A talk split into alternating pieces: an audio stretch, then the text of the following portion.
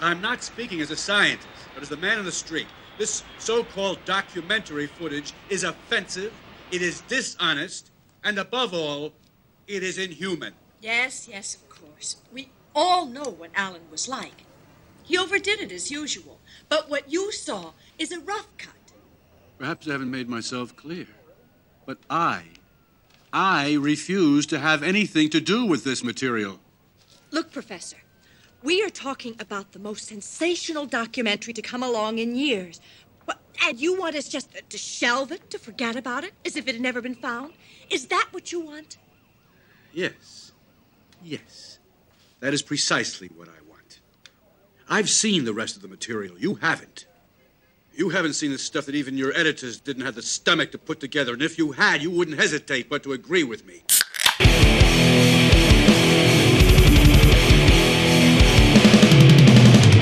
Listening to the Buzzed Kill Podcast.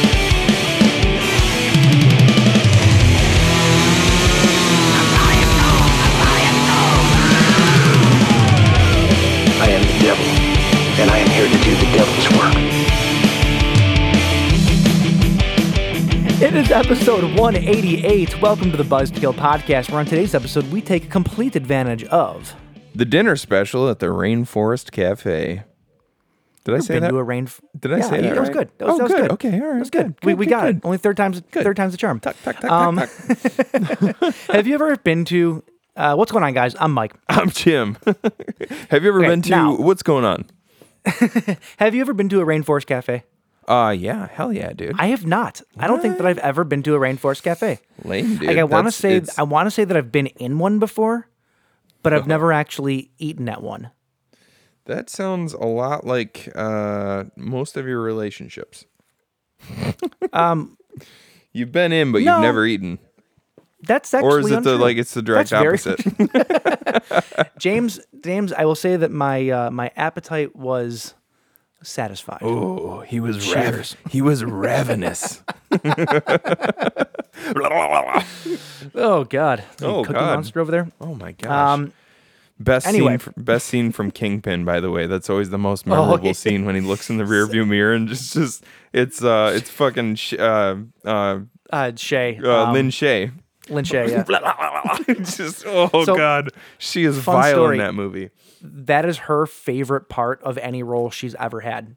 She was in an interview one time. They asked her what her favorite role was, and she said Kingpin, most specifically that scene. Dude, So that's that hilarious. just that she's every bit of woman you ever wanted her to be, I wish she was my grandma. who happens to taste like garbage. But Ooh, good. no, the character, the character, Oh. not not Lin Shaye. I'm sure Lin Shaye tastes like roses. Garbage roses. hey, it's still roses, okay? Mm-hmm. Um. Anyway, yeah, James. Um, we're living in a we're living in a world right now. oh jeez, dude. Uh, We're um, yeah. It's I don't know. I kind of feel like it's one of those things where, like, like literally, the the world is legitimately on fire everywhere right now, and Yeah. so for us to at least not mention it, I kind of feel like would be weird. Yeah, obviously But we're yeah. going to mention it because uh, we're human beings, and um, uh, it's not something that you can ignore. But then we're gonna Mm-hmm. we're gonna move past it and have a good time because you came here to presumably came here- presumably you came here have to- a good time with us. You know, like to escape for a little while because I think everybody could use a, a little escape right now. I always assume that people come here just to get completely depressed. That, that's how I always think about it. I mean, you're listening to us for two hours. That's depressing enough. Like how how who gave these fuckers microphones? Well, we bought them, and guess what else we did. have? Reaper licenses. We, uh, we I only we say that because I literally just bought mine five minutes ago. we bought our microphones and our Reaper licenses with that good old Trump money. Yeah, yeah. So, so, so, could you could you say I, I actually did. This week I, I literally did just buy my my Reaper license with my Trump check. So Could you say that this week's episode is sponsored by Donald Trump? brought to you by Donald Trump. Our lis- our listenership just went down to zero. I say let's not advertise that at all. oh God, no. Um, but anyway, though, yeah, the um, the world is on fire. Uh, everything's going to hell in a handbasket, and um, I'm I'm just yeah. kind of, kind of. I'm sick of. I'm Kind of I'm rightfully sick of the so at this moment in time, right? I mean, Yeah, I'm just sick of the world right I- now. I'm sick yeah. of everything's happening in it. I'm, I'm a bit depressed over it. You know, it's terrible. whether dude. it be whether whether it be the killings or the politics or or the just everything that's going on, like the the, the fucking COVID nineteen and so many people dying when they don't need to, and I, I'm The, the world's a real depressing place right now. Yeah, you know, tw- 20, um, 2020 has really been just the strangest year so far, and It- and it one really of the has. and one of the It's- most tragic. I mean, like you said, Yeah. be, between uh, between the number of lives lost from COVID nineteen and uh, uh, I mean, obviously, every single one of you who's listening to this has has seen the terrible things that are going on right now. Uh, George George Floyd. George Floyd was murdered by a police officer on camera, Yep. which was one of the which was one of the most uh, painful things I've ever watched in my life. It was awful. Um, d- and and and obviously it sparked massive rioting around the country, and you know it's like you can't. On one was- hand, you're like, "Oh my god!" Like, is is this helping? But then on the other hand, you're like, "It's almost kind of fucking necessary, dude." It's been. Well, I told you- It's it's been like boiling. It's it's been getting hotter and hotter, and now it's boiling over, and it it it, it almost seems. It almost seems like it's supposed to, and it sucks yeah, though. I, I was telling you, I was telling you off air, and the best way that I can equate it, you know, I'm not one to ever, to ever say that um, added violence is ever going to fix a problem. Like, I, to me, violence just begets violence. However, that being said, it's one of those things where, you know, I kind of feel like, like in this day and age, we, we we've been seeing this stuff happen, you know, for for years now, and nothing ever changes. And and you know, the people at this point, it's not, it's it's no longer about protesting. It's it's literally like revolution almost at this point, you know. And it's it's this it's this crazy it's this crazy world that we're living in right now and it's like i don't condone the violence you know uh, especially listen if you got to burn a couple of cop cars or whatever to prove a point you know what it's understandable you know i don't condone the violence but it's completely understandable that it's Yeah. that it is, it is where it is Yeah. you know um where the, the what i feel really bad for you know you have a lot of these uh, businesses in these downtown areas that are uh, reeling because of covid you know they're they're on their last legs as it is and then Yeah. with the looting and all that stuff you know I, I- again i understand that that revolution you know innocent people get caught in whatever i I have a hard time with that. You know, these innocent businesses had nothing to do with anything. Like I said, if you got to burn a couple of cop cars or do whatever, like as long as you're not killing anybody to prove a point to actually make people pay attention to you, Yeah. it's it's I don't condone it, but I do understand it. Yeah. That's that's kind of from from an outsider looking in, you know. You know, and then and then you you know people's you know you get to the political side of everything, like you know with everything going on, people's families are being divided right now. It sucks. It's awful. N- no one's having a good time. You know, it's just like we, we're living in a really really weird. Like I feel like everything that's been going on this, in 2020, it's it's like you know we're a movie podcast, and it honestly seems like something that you would see in a movie. Like this is something that you would that you would script as part of like a a doomsday beginning of a doomsday movie or something. Like Well, that, some- that's honestly some- God what it feels like. somebody even i mean there was a there was like a meme going around on uh um on facebook and i think j Rogers' sister even posted it at one point in time and it was it was, something like it, it was like you had australia was on fire and then Mm-hmm. and, and there's there's uh swarms of locusts sweeping the the the uh middle east right now there's co- there's covid-19 there's uh rioting in the streets there's people being murdered there's like governmental over like severe governmental overreach with with uh with you know like in terms of the police brutality and stuff like that. There was a it's, video we were it's talking like the about this it's like the fucking apocalypse dude. It's weird. Yeah, dude. I mean, there's that video of literally a Humvee followed by a, a squad of a squad of like 50 uh, riot gear National Guard members shooting people with paint canisters on their front porches. That was fucked like up. it's one of the scariest things I've ever seen in my life. yeah I- I- you're on your own fucking property. You're on your porch. You you for all intents and purposes, that's you, you own that. You know, like that's yours. Right. You're not on the streets. You're not out. It's like curfew means be home. You're home. Right Like and, and when I saw that video, now I was dumbfounded. I- It's like I don't even know what to think anymore. It's, Yeah, man. You know, it's it's all crazy. Everything's fucked up, and I think the only way that you can sum up what's happened so far, and it's the, the best way to sum it up, is that 2020 has been the longest five years in existence. Yeah. Yeah. Seriously, that's- like, no, that's, that's- it's the best way to put it. yeah. Um anyway, though, let's talk about some good things. Let's Let's get talk in- about let's let's talk about some good things, like people eating each other. People murdering and eating each other.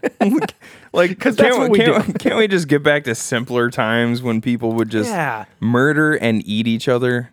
Come on. The good old Uh, days, is- you know? this this is our I- I'm so excited for this episode because uh, cannibal movies hold a a very a, a very uh, tender part of my heart. I, I do love them. As you were just saying, I got to say this to the people who can't see you. As you were just saying, it holds a very tender part in my heart. He was doing the evil, the evil Mr. Burns, like, like, like, excellent. The little finger, Finger tap. dance. That's alarming, Michael. Uh, but before before we get to our our delicious main course, if you will, Ah. right? um, there is there is some good news in the world. We're now on Spotify. Oh, yeah. Hey, The It best took us- news you've heard in 2020. You can hear us in even more places. I, I don't know why it took us so long to do it. We literally just the other day were just like, yeah, we've always talked about getting on Spotify. How do we do that? I don't know. And I looked it up, and like ten minutes later, we were on Spotify. Yeah, it's like it's It was I, that easy. I looked I looked it up because you were like, I think it costs money, and I was like, well, really? for to be an artist for for music, because I have my my band's music. Uh, you know, uh, look up Night Hunt on Spotify. Um, anyway, though, uh, you know, or don't. it, or don't. Um, we have, you have to pay for it. It's cheap. I think I think it's like thirty bucks a year or something like that. It's really really cheap. That Yeah. being said, you still do have to pay for it. Right. So I assume that it was the same way, but I don't believe that podcasts are monetized through Spotify. That's it a- why it's free. Is it a one time payment or a monthly payment? It's yearly. Okay. I Yeah. wa- But like I, said, I don't think there's no there's any moneti- monet- monetization through Spotify with podcasts Mm-hmm. to the best of my knowledge. So I'm pretty sure that's why it's free because you know Let's- not really, it's just a hosting platform. But let's let's be fair though. we don't know. We're we're we're not we're not ever expecting for this podcast to be monetized. Fun fun fact. Fun fact. We we um we're no longer doing our uh, Audible trial. It, it might be live. It might not. I honestly can't figure it out because Amazon's kind of weird. Yeah. But they sent us they they sent us a check for our first uh, couple of months, and I couldn't cash it because the wrong name was on the check. so if if that tells you anything about how What the was the, monetization what, of what the name show was on the check? Uh, they made it out to the Buzzkill podcast. Oh. Which is which is not something that I am registered through with So my we'd bank, uh, we'd have to set ourselves up as an LLC and then like which costs money and the whole yeah, deal. it would yeah, it would that, cost us so. more money to set ourselves up as an LLC than it would be to This is- actually have that ch- than that check is actually worth yeah, probably This right is this is a peek behind the curtain as to how how much we've been doing this for four years and we still don't know shit. There's a peek behind the curtain for you. I'm I'm comfortable with that though Speaking I'm, of I'm not knowing with that. shit, yeah speaking of not knowing shit, we did last Friday. We did this really awesome final exam horror trivia right before watching Joe Bob this, this week. when you say last And- Friday that makes it sound like uh like like like a week ago. like a week So two ago. days ago. Two days two days ago. ago. Two days ago, Friday. Um, because we are recording this on a Sunday night. Which, if you didn't see our little uh, audio thing we put up online, um, another peek behind the curtain, we put the show off for the day a day too late this week. so you're getting your you're getting your show a day late. Sorry, Uh, shit happens sometimes. Well, we put the we put the show off for two days because uh, they just happened to be so the movies we're talk one of the movies that we're talking about this week just happened to be on Joe Bob Last Drive-In this week. So we decided, oh well, let's record on Saturday instead, and we'll watch we'll watch Joe Bob. And then Saturday rolls around, and some of our friends are like, "Hey, we haven't seen each other in a while. Let's get on Zoom and and have drinks." And I was like, "Yeah, yeah, yeah. That sounds AKA more that sounds more important than the podcast right now." So AKA AKA let's get on Zoom and get completely fucking trashed until three o'clock in the morning because that happened. and and guess and who were the last ones standing? Yep, there you go. You and me, baby. for for an extra hour after everybody else went to bed. um, anyway, though, like I was saying though about not knowing shit, we did this horror trivia that we thought we were going to be really good at. Man, we fucking suck at horror trivia. Uh, dude, I I came in. I came in. What was I? I was. Uh, One. I came in 147th, I believe. I came in 142 out of 368. So I was like in the 50, 50th percentile. You know. I'll say this though, fucking Dave Parker, director of The Hills Run Red, was in the top 10 the entire time. I think he finished 11th. The very last question, I want to say he got knocked to 11th. Got out of, knocked out of the top 10. Dave Parker knows his shit. We'll be knows we'll be his up shit. we'll be up we'll be up there someday. It's it's something Yeah, to sh- it's something to shoot for there, Carl. Um, I bring it up though because if anybody else wants to take uh, take part of it though, it's called the Final Exam Horror Trivia. It's actually put on by the director of a movie called uh, We Are Still Here. We actually did it for the show a while back. Awesome movie, And I by can, the way. I can never remember the guy's name. It's But, uh um, it's um is it Derek? No, maybe. not Derek. Uh, His last name, I have no idea how to pronounce his last name. It's like Geogigan. Ge- geo like geocaching. Yeah, it's like it, it it's it's it's like G E O G H E G E N. Let's see here. I'm, I'm looking up his name right now. Uh, his name is yeah Ted Geohagen. Oh, yeah, Ted. Geohagen. Is it Ted. you think it's you think it's Geohagen? I think You it's think Geohagen. you yeah. think that you think that G H is like a sound? Yes, I. Geohagen? Okay. I can buy that. Or or maybe or maybe maybe there's even more on it. It's like Geohagen. Geohagen. Geohagen. so you're hacking up a lung. Geohagen. It, you can pronounce it really easily if you have COVID. Actually, Geohagen. uh, but it's Oh, really, no. but it, but it's but it's really fun. Um, there's a cap at like 300 people, so when you when you go, make sure you sign in. No, there's not. Well, no, no, Not no, 300 close- because there was Well, whatever 368 playing. Oh, whatever well, the whatever it cap is. is. There is a cap though, so, and, and it fills up. So get there early to sign in. I think I did it like an hour and a half ahead of time just to make sure I had a spot. But we will be on there for uh, every Friday for the foreseeable future. As long as he Yeah. keeps doing it, we'll be on there. So get Yeah, on and get on and play get on and play trivia with us. Did you say how you think- how you join? Um, just look them up on on uh, look up uh, what is it called? Final Exam Horror Trivia on Twitter. And Yeah. they usually have a link for it. Yeah. Um, but yeah, this is I think was week seven. We just heard about it because of uh, a friend of mine, um, a guy named Jimmy that I know, um, Who will probably be on the like, show "Have you- eventually. have- uh, he really wants to talk about either Maniac Cop sequels or Basket Case sequels. So. yeah, that's fine with me. And we man. haven't we haven't done either. So, um, but yeah, he told me about it, and it was uh, it was a lot of fun. So uh, good times. Yeah, it was cool. It was it was a really good time. Takes about 45 minutes. Yeah. Um, also, plus- one more thing. Horror trivia. Like you can't find good horror trivia anywhere. And this was good. It was like there's a lot of deep cut stuff, but then there's also every once in a while there's a there's a softball so schmucks like us can feel good about ourselves. Right. Right. um, no, it was cool. though. Speaking of speaking of things that make you feel good, I, one more thing I want to mention before we uh, you know get into the show here is uh, quarant- quarantine um, has been uh, how do I put a fickle bitch. Um, however, however, there's been some good things that come out of it. You know, we've mentioned before how um, we're both music lovers. Um, we've gotten a lot of really good music content coming out with Yeah, bands yeah, yeah. playing live shows. Like I, I'm a big fan of MXPX. Like Herrera, the singer, does a live thing every Friday. Dropkick Murphys just did basically a, a show. Where was that? Fenway. Dude, that dropkick show at Fenway was awesome. It was literally just the band spread out on the on the diamond, Mm-hmm. and uh, they were all like thirty feet apart, and they were playing to a completely empty Fenway. But there were, That's if, if but if you looked at the the number of people who were actually watching the live stream, it was probably comparable to what Fenway's capacity is. It was like 50 50,000 uh, or 57,000 people. I don't know what I don't know what Fenway's actual capacity is, but yeah, like 57,000 people were actually watching it live on on on Facebook. That's pretty fucking So cool. yeah, it's cool. We're getting a lot of stuff like that. Bands like Goldfinger are doing these live live songs they're putting up or whatever. Those are really cool. Um, so we're getting a lot of really cool content that are born out of necessity. One thing that I've been watching a lot of, you know who Josh Gad is? Yeah. he's the dude that does the voice of Yeah, it's uh, Olaf. Olaf, yeah. So he started a series. Do I know online. who Josh Gad is? I I have literally kids. I'm sorry. I listened to both. I listened to both Frozen soundtracks today. Yes, I, yes, I know who Josh Gad is. So Josh Gad does a web series now. He started during this COVID thing called Reunited Apart, where he basically reunites casts from some of your most beloved movies. And they get together for like either half an hour or an hour, and they just talk and they recreate scenes from movies and they just shoot the shit, and it's Oh, that's cool. awesome. You know, we're a, a movie podcast, so I felt this was worth bringing up.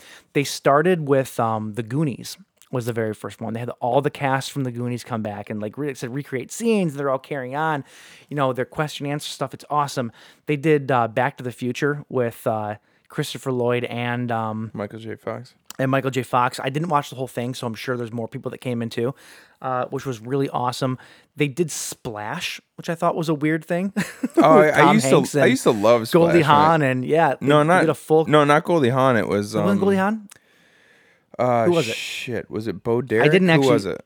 I didn't. Oh, it might have been Bo Derek. Yeah, I think you're right. I think it was Bo Derek.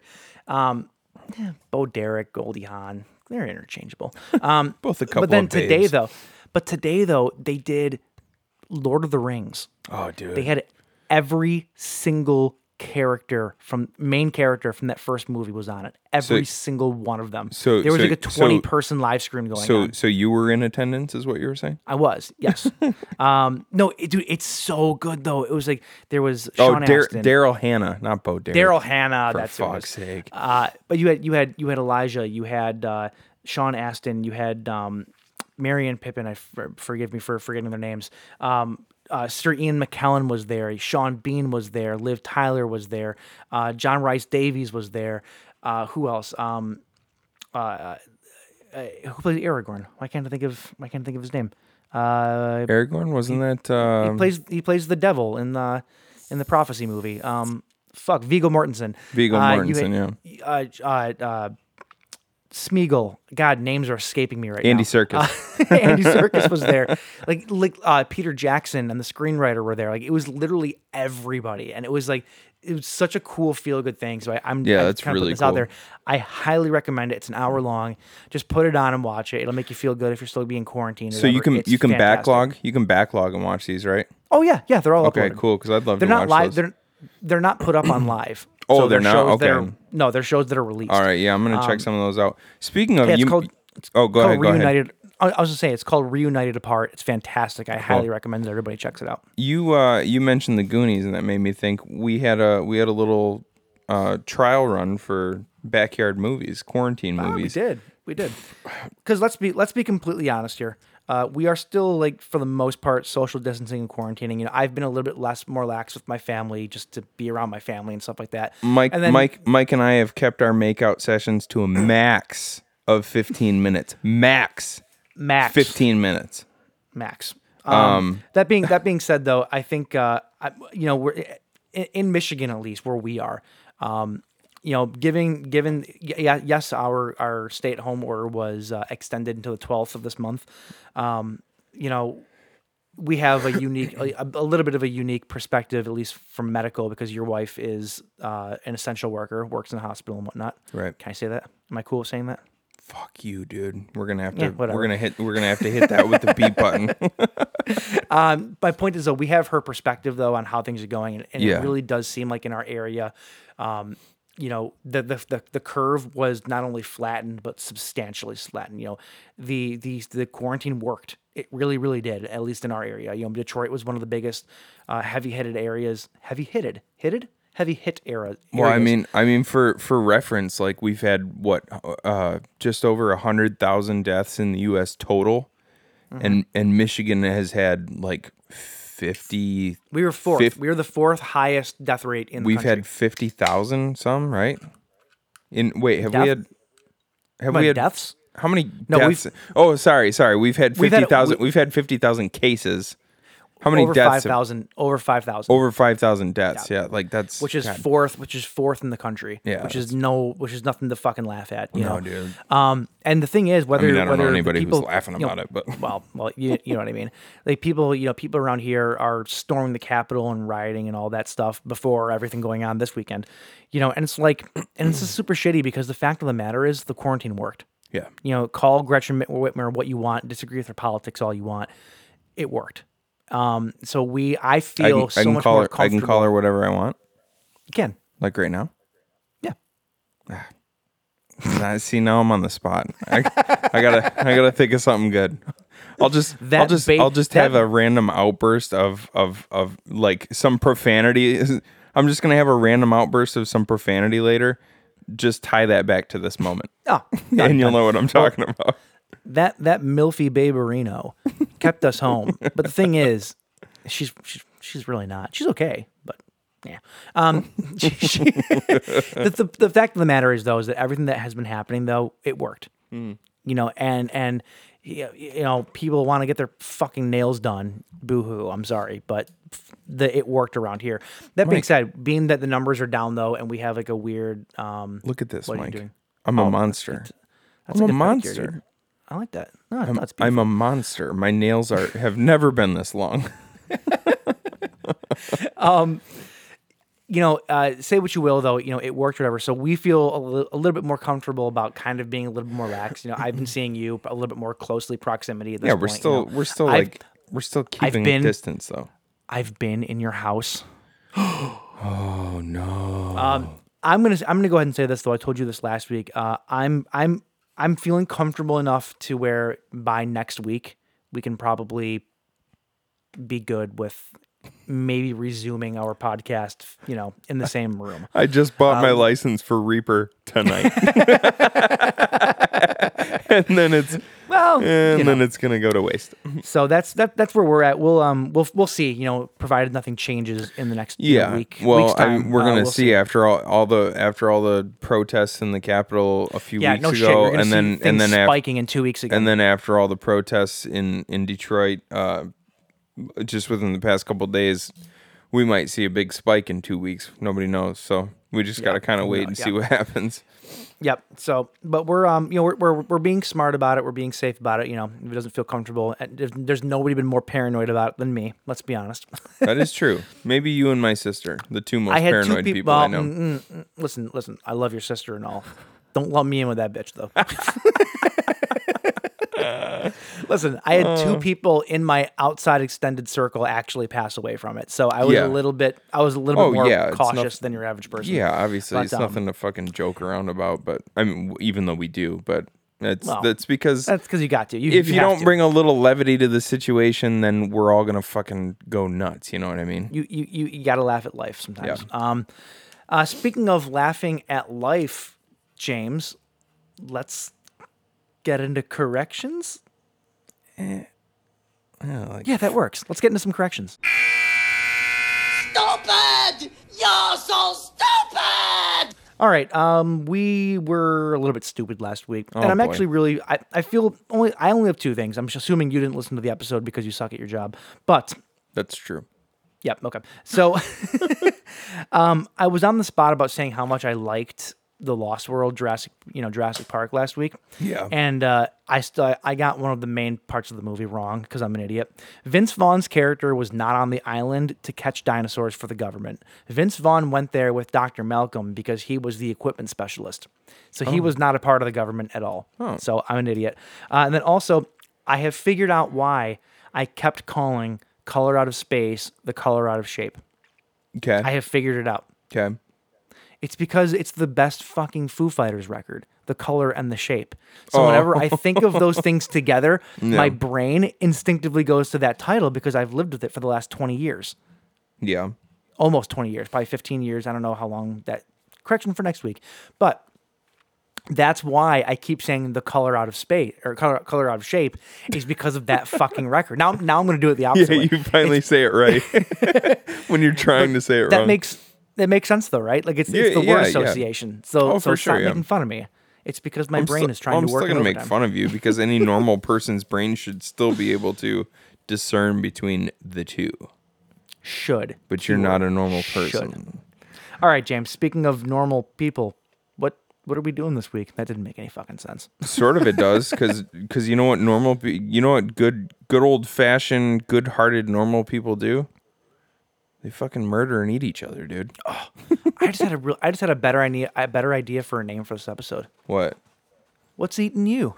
dude i was gonna you suggested the whole rainforest cafe thing and i was gonna say i was gonna say okay he he's he already has his thing he already has his thing that he wants to do i was gonna say we should have named it what's eating this guy ah. or what's eating you. We should have done it.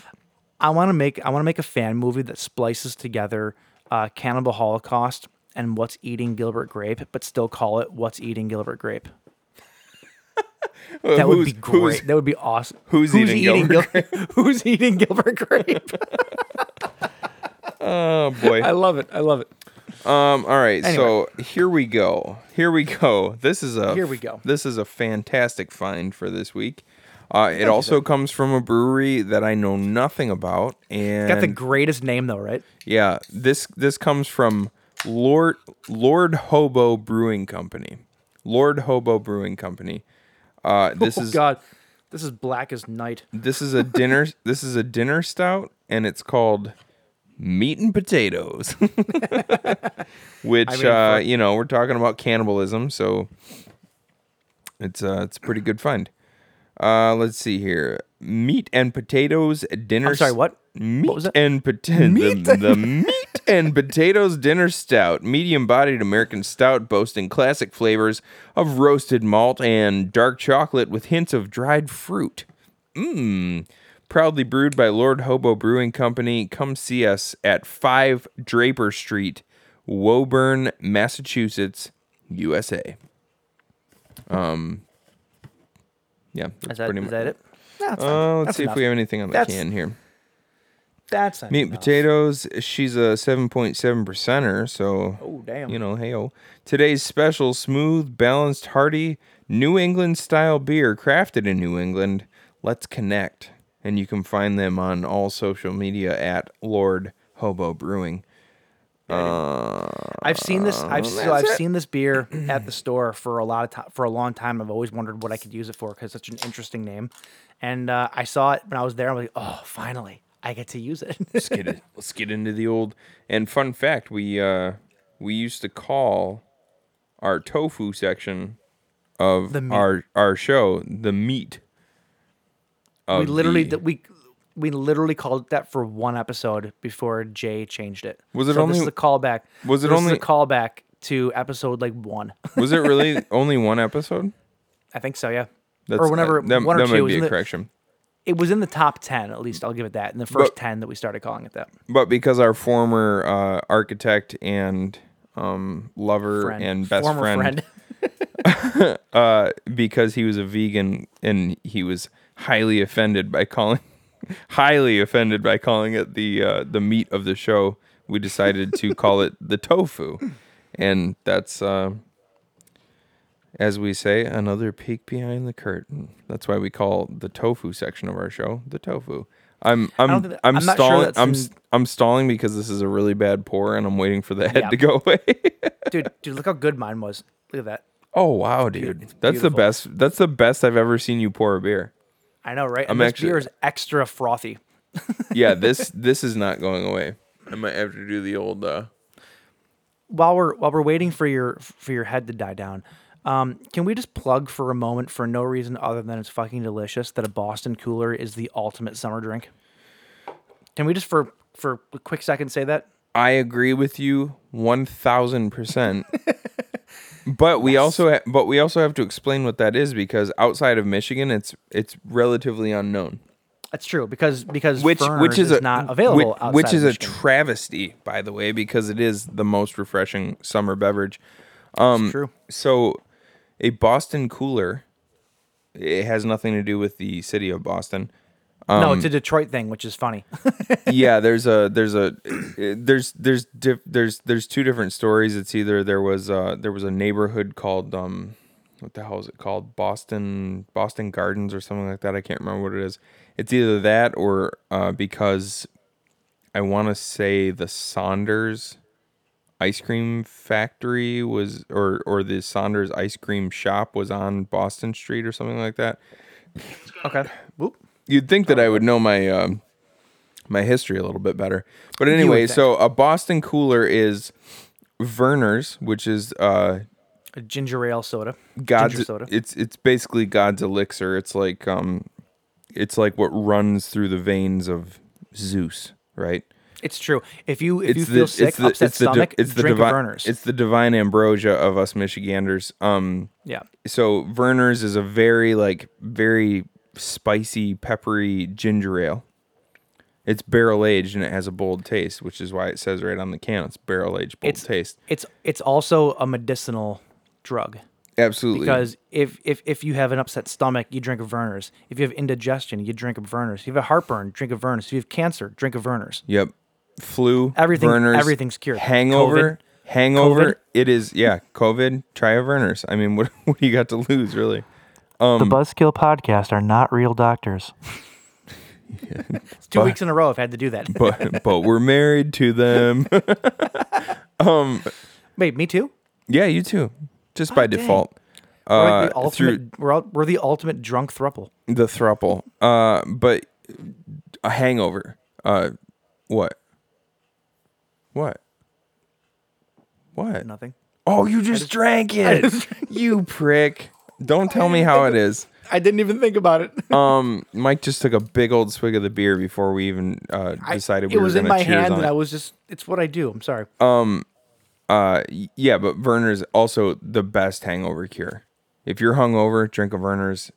That that goes away immediately. Yeah, it does, it does. So a Boston Cooler is Boston Cooler. Vernors mixed with vanilla ice cream, preferably Sanders vanilla ice cream now, because do that's you the do you traditional blend way it? of doing. it. Do you do you blend it, or do you just drop the ice cream in and then stir it? Uh, Only there's only one way to make a Boston Cooler. That's not true. There, there, there are two different schools of thought, at least. I'm sure one of them is the official. Mm. one way, of them is two one of them is wrong. Well, how do you do it? You blend it. See, I've always done it where you drop the ice cream in like a root beer float, and then That's you a just kind float. stir it. That's a float. I'm just saying. I'm just saying. There's That's a that's a thought. Vernors float. I'm getting so mad at you right now.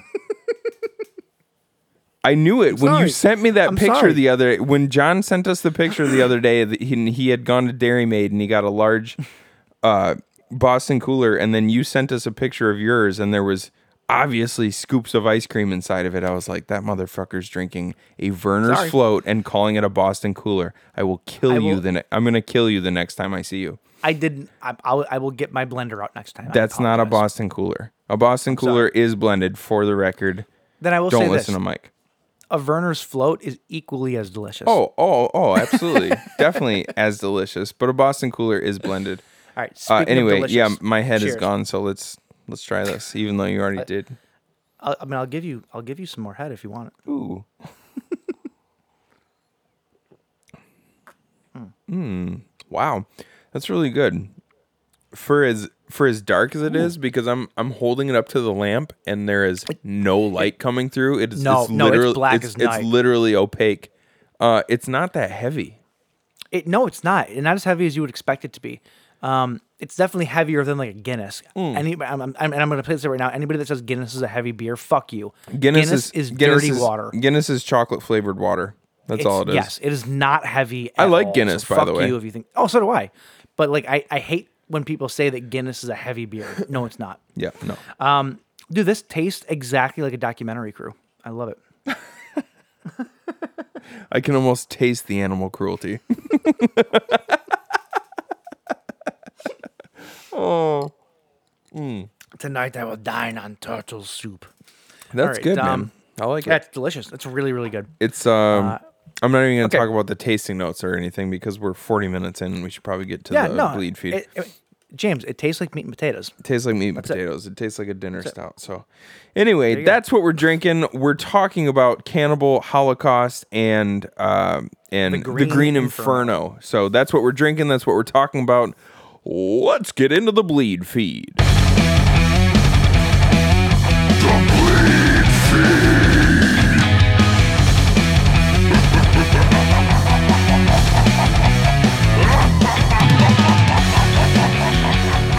All right, James. Um, I have good news and I have bad news. The good news is that nobody died of COVID this week. Okay. It's a good ongoing trend that I that I like to have. The bad news is somebody still died. Okay. Um, one death this week. Uh, rest in peace to Richard Herd, who passed away at the age of 87 years old. Um, Richard Herd was uh, an actor who was in uh, Jordan Peele's Get Out. Uh, he was also in Trancers. I've never seen the Trancers series, but I've always been curious because I love really crappy full moon movies. so I've always I've always wanted to check that series out. I just never have. Um, in Get Out, though, he played one of the uh, the old white men who were you know taking part in the the uh, the buying of of young African American bodies in that movie, if you Yeah. if you remember correctly. He played one of the guys uh, in in uh, in that crowd. Uh, he died, uh, it said, at the age of 87 to cancer related causes. So I'm assuming, uh, obviously, he had cancer, so something happened and it, uh, you know, unfortunately, it took him. Right. So at 87 years old, though, that's a, I'll say it again, that's a full bag. It's full, You know? it's full back. I used to rip off Kevin Smith on the Big whole big bucket bucket, of of win. win. So my thing, the buzzkill thing, is a big bag. It's a big bag of win. Oh, dude, Yeah. you you are uh, you're selling Big ball the- sack of life. you're selling this dude short. this guy's been I like I Oh, he's been in a ton of stuff. Yeah. Yeah, he's a- horror, he- horror though. Like he was, he's- he was also in some Tales from the. Crypt episodes. Yeah. Yeah, he's been in a ton of stuff. yeah. Um. All right. Anyway, go ahead. Um, okay, let's see here. I'm actually very excited about this. Ryan Gosling, Ryan fucking Gosling, hottest man in the world, is getting into the monster business uh, with Universal's upcoming Wolfman film. Uh, Gosling is set to star as I'm assuming as the Wolfman. It just says to star, but I mean that's the biggest star of the movie. So a Ryan Gosling Wolfman movie, do me doggy, baby. Like that's that. Did I get a spit take? Did I get a spit take? No. It's close. So one of the one of these days. Um. Anyway, though, I'm like I'm completely into it. if I Uh, if I wasn't already used to hearing you say that, it might have been a spit take. no, I'm like totally into it though. He's set the star. They're still looking for a director, so this is still a little bit of a ways off, but Mm-hmm. still, a Ryan Gosling starting starring uh, Wolfman movie, totally in. That's awesome. Um, this is really really cool. Uh, Memorial Day weekend, uh, this past weekend was uh, awesome for more than it just being Memorial Day. Um, the film called The Wretched is number one at the box office right now. Yeah. And that is 100% due in part to drive in movie theaters. Mm-hmm. And I think that it is so fucking cool that, I mean, granted, it's number one with $600,000 to date. It was a 300, and, it was only last weekend, it, I, it pulled in like 300,000 Yeah. excuse me. But last weekend's Memorial Weekend uh, doubled its take. So they're so basically they were at like three hundred thousand before Memorial Weekend, and then they doubled their numbers on Memorial Weekend. Yeah. Um, so they've brought in like a combined six hundred thousand dollars uh, total, which is nothing in the grand scheme of things. Sure. but it's super cool that a drive-in movie is a drive-in horror movie is Number, number one, one at the box office. Yeah, it's so cool. Fuck yeah, COVID.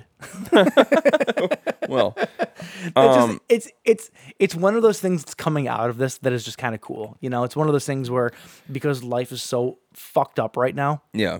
we're getting these weird things that would These- not have happened otherwise. yeah, these weird kind of little cool to see. random treasures. Um, we were fact. we were actually gonna go see this at Yes, the drive-in, uh, and then the Ford Wyoming drive-in was open for what one day? One hour. Uh, Oh, one hour, and then promptly so- and then promptly shut down by From my uh, understanding, the police. they waited until they thought they could open. They were there, it was their first night back, and in the first hour of the first movie, the city came and shut them down because they were supposedly violating the order, which had which had been extended. the is, order the order had been extended other- that same day, right? yeah, the thing is, though, is that though there's tons of other drive-in theaters around the state that were still open with no problems. So they thought they could open just fine. It was the city that shut them down, not the state. Oh, really? So yeah, so the whole thing's kind of fucked up, and I'm super bummed because I was was really looking. I was gonna go by myself if nobody else was gonna go. I was gonna go by myself. Oh, no, I was so I'm go. I'm super I'm super bummed that uh, we weren't able to do that, but hopefully. Um, I can't imagine this movie's gonna be out of the drive-in theater by the time they reopen. So we'll have to just have to postpone that for uh, a couple of weeks here. Dude, that that's like we were talking earlier about how COVID has kind of changed live entertainment with uh Can you hear me? Oh yeah. Oh, okay. You your your mic went uh, dead for a second there. We were Oh, talking sorry. earlier about how COVID has kind of changed um, live entertainment with bands playing, you know, live sets, live streaming sets, and stuff like that. Sure. Wouldn't it be amazing if the drive-in theater made a resurgence, Made a resurgence, because oh, of yeah. this? dude. Hell yeah. Dude, how cool would that be? That'd be so so awesome. I was talking on um, on Instagram. I posted a picture of this book that I just got called Game Over, and it's all about uh, video game adaptations. And um, you know, one of the things that I mentioned in my my Facebook post Yeah. is my my earliest my earliest memory of of a movie movie going experience was the drive-in seeing Super Mario Brothers at the the old Gratiot drive-in that used to be at 11 Mile Mm-hmm. and Gratiot here. That's that's my first memory of seeing a film on a screen. So like the drive-in to me, it kind of holds a place in my heart. I love the drive-in. Yeah. I don't go near as much as I would like to anymore because a there's really only one around here anymore unless you want to travel an hour or so. Right. Um, there's a new one at Canterbury apparently. oh, there is. That's br- that's brand new. Like this is the first year it was going to be open. Yeah. that being that being said, I have I have this undying love for the drive-in. I think it's, Yeah. I love it. It's it's a viewing experience unlike anything else, and I love it. Um, unless you go way too early to see Godzilla, and then it's drowned out by the setting sun, and then ruined. ruined. but um, anyway, let's see here. Uh, is this beer making you super salvial? Say that word again. Salvial is that a real word? Salival. So salival. Sali- is it bringing a lot of salival saliva? a word? I mean, I get I don't. I don't think any of them. This Is it beer is making, making me? Is it making me salivate? Yes, there you go. Uh, I mean, it's It a di- I mean, it's a dinner stout, so It's making me crave those those those people meals that we're uh, going to get to later on. it is Okay, let's very. It's here. very flavorful. I can see. Yeah. Yeah. Uh, so last week we spoke about the Zack Snyder cut of Justice Justice League that's Yeah. coming out, um, and it was uh, it was released. There's always been this rumor that apparently the character of Darkseid was in the Zack Snyder cut, and it got completely removed for the theatrical cut that we got. Yeah. Um, they uh, Ray Porter, who is an actor, took Twitter this week and finally put the rumors to bed and said, "My name is Ray Porter." I'm paraphrasing here. He goes, "My name is Ray Porter." Bless oh, you. Oh God, sorry. Spiked it. Oh man, it was an unintentional spike. Oh, he spiked it. Um, he goes, "My name." I think he said something like, "My name's Ray Porter, and I played Darkseid in Justice League." No. which is really really cool because That's I'm wild. excited to see this. I'm excited to see this new cut of the movie and the fact that there's an entire character, uh, bad guy character that they cut out of the movie. It's like that's a huge plot point. So I'm super super excited to see this new uh, Justice League movie. If I were an actor, just as a total dick move, I would also come out and say, my, my, my it would be like a I am Spartacus moment. like, I am James, and I. I played Darkseid, and then somebody else Every- pops up, it just keeps like- going and going. and then all of a sudden Ray's sitting over there like, "What the fuck, guys? I actually played Darkseid. but you you didn't. I can prove it. I was there. We all Um, we we all played Darkseid." Yeah, right. Um, so anyway, I'm very excited to still check that out. I thought that was very cool. So if you're into you know superhero movies, that's that's some fun news. Um, speaking of movies I'm that I like, uh, speaking of movies that I like, uh, the girl with the dragon tattoo is a great film. Original or remake? Film. Um, I like the Daniel Craig one. I've never actually seen the original. What are they Swedish films? I've I've only seen the original. I've never. I'm, Are they I'm not, Swedish, not though? not not that I'm trying to be a snob about it. I, I just have never seen the Daniel Craig. I've only seen the original I've only seen the original. Is it is it Swedish though? I thought it was Swedish. I could be very very wrong on that. For some reason, that just comes to mind. Regardless of which, um, I, think- I really think really it might enjoyed the be. Daniel Craig version. Uh, I have not seen the newest one though. If Uh, I'm not came out mis- another one. If I'm not mistaken, what what was that one? The girl that kicked the hornet's nest or something like no, that? No, it's the or- girl the girl that played with fire. I think I think that might be what it was. Oh, okay. But um, Yeah, I I really liked the original one. Um, I I don't think I've watched the rest of the because because it was the girl with the dragon tattoo was the next one the girl that kicked the hornet's nest or some shit. yeah, and then it was the girl that played with fire. I believe. Yeah. Okay. So I feel like this whole this whole news article is going to be a correction next week. Okay. That being said, that being said, um, they uh, Amazon is turning it into a series now. They're bringing it to the small screen, which is actually very very cool.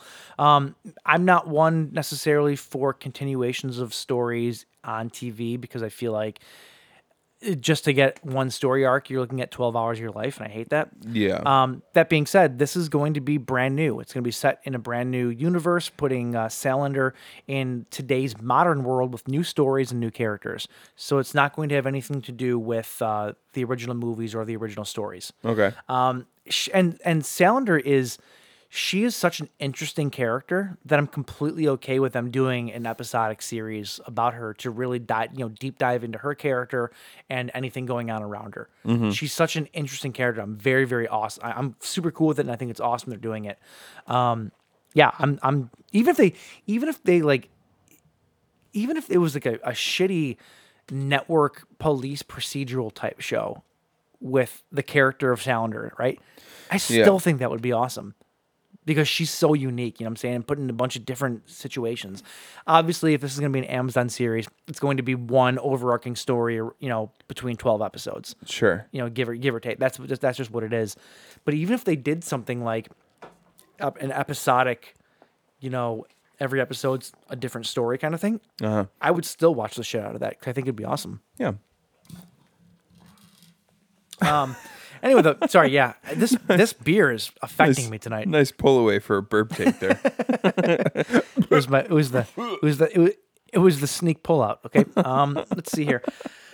Moving on, after months of hearing next to nothing on progress, Jason Blum uh, has commented on the state of the new Spawn adaptation. Something that we've been following quite much on. Quite much. That's- quite what the much. fuck am I even? we have we have talking quite about? yes, we've quite much. quite much, quite much. You you heard it first here. Um, uh, he's he commented on the state of the new Spawn adaptation though, saying that not only is he and th- these are my words, but he's like hell bent on making the movie. He really wants to make this movie. Yeah. Um, but also there's been a seismic event in regards to the film's development. Which is very, very exciting. Now, Yeah. we already know that a couple of months back we lost Jamie Foxx. Um, that's not to say that he might not return if things The way you just better, said that but the way that you just said that makes it sound like he died. We didn't lose Jamie Foxx. Oh no, no, no. Spawn the Spawn. movie lost Jamie Foxx. Spawn Jamie the Foxx. movie lost Jamie Foxx. um, but apparently something seismic has happened. I don't know what that means. He did not elaborate. Uh, it, but, it um, means it it's all good uh, news though. It means like an earthquake, like Oh, like that's a it. There was an earthquake. There was an earthquake in Spawn universe. Um, no, but that's it's all good news though. If that's the case, you know whether I know that Todd McFarlane has actually started to ease up on his demands. You know he was hell bent for he was a being sort while. of a cock like, about it. Yeah, and I know that he's kind of uh, stepped back from that a lot. So maybe this has something to do with that. They finally come to an agreement. Who knows? But um, that's awesome. If you're following Spawn the way we are, you know Yeah, I'm. that's good. I'm, that's good news for the for this uh, reboot. Yeah, Jeremy I'm- Renner I'm- apparently is still attached to it to play oh, cool. uh, to play um, the character of Stitch, I think. So cool. Yeah, I'm. I'm. Uh, I'm quite much excited about it. hey James, Yeah, has there been have there been quite much Blu-rays coming out lately? just uh, just two. as far as I could tell. All right, three. You're showing me three. Continue. Okay. Then again, one of them you might have already covered, so never mind. Ha ha ha ha ha. Possible. It's possible. All right. Arrow Video is bringing 2000's Pitch Black to 4K Ultra HD on August 17th in the UK and August 18th in the US and Canada. Uh, Pitch Black, which was the first in the Riddick series, stars Vin Diesel as Richard. I live for this shit. I live for this shit. Vin- that's from Triple X, but still. Vin Diesel as Richard B. Riddick. His name is Dick Riddick. Dick, Dick. His n- Dick Riddick. It And- sounds like a.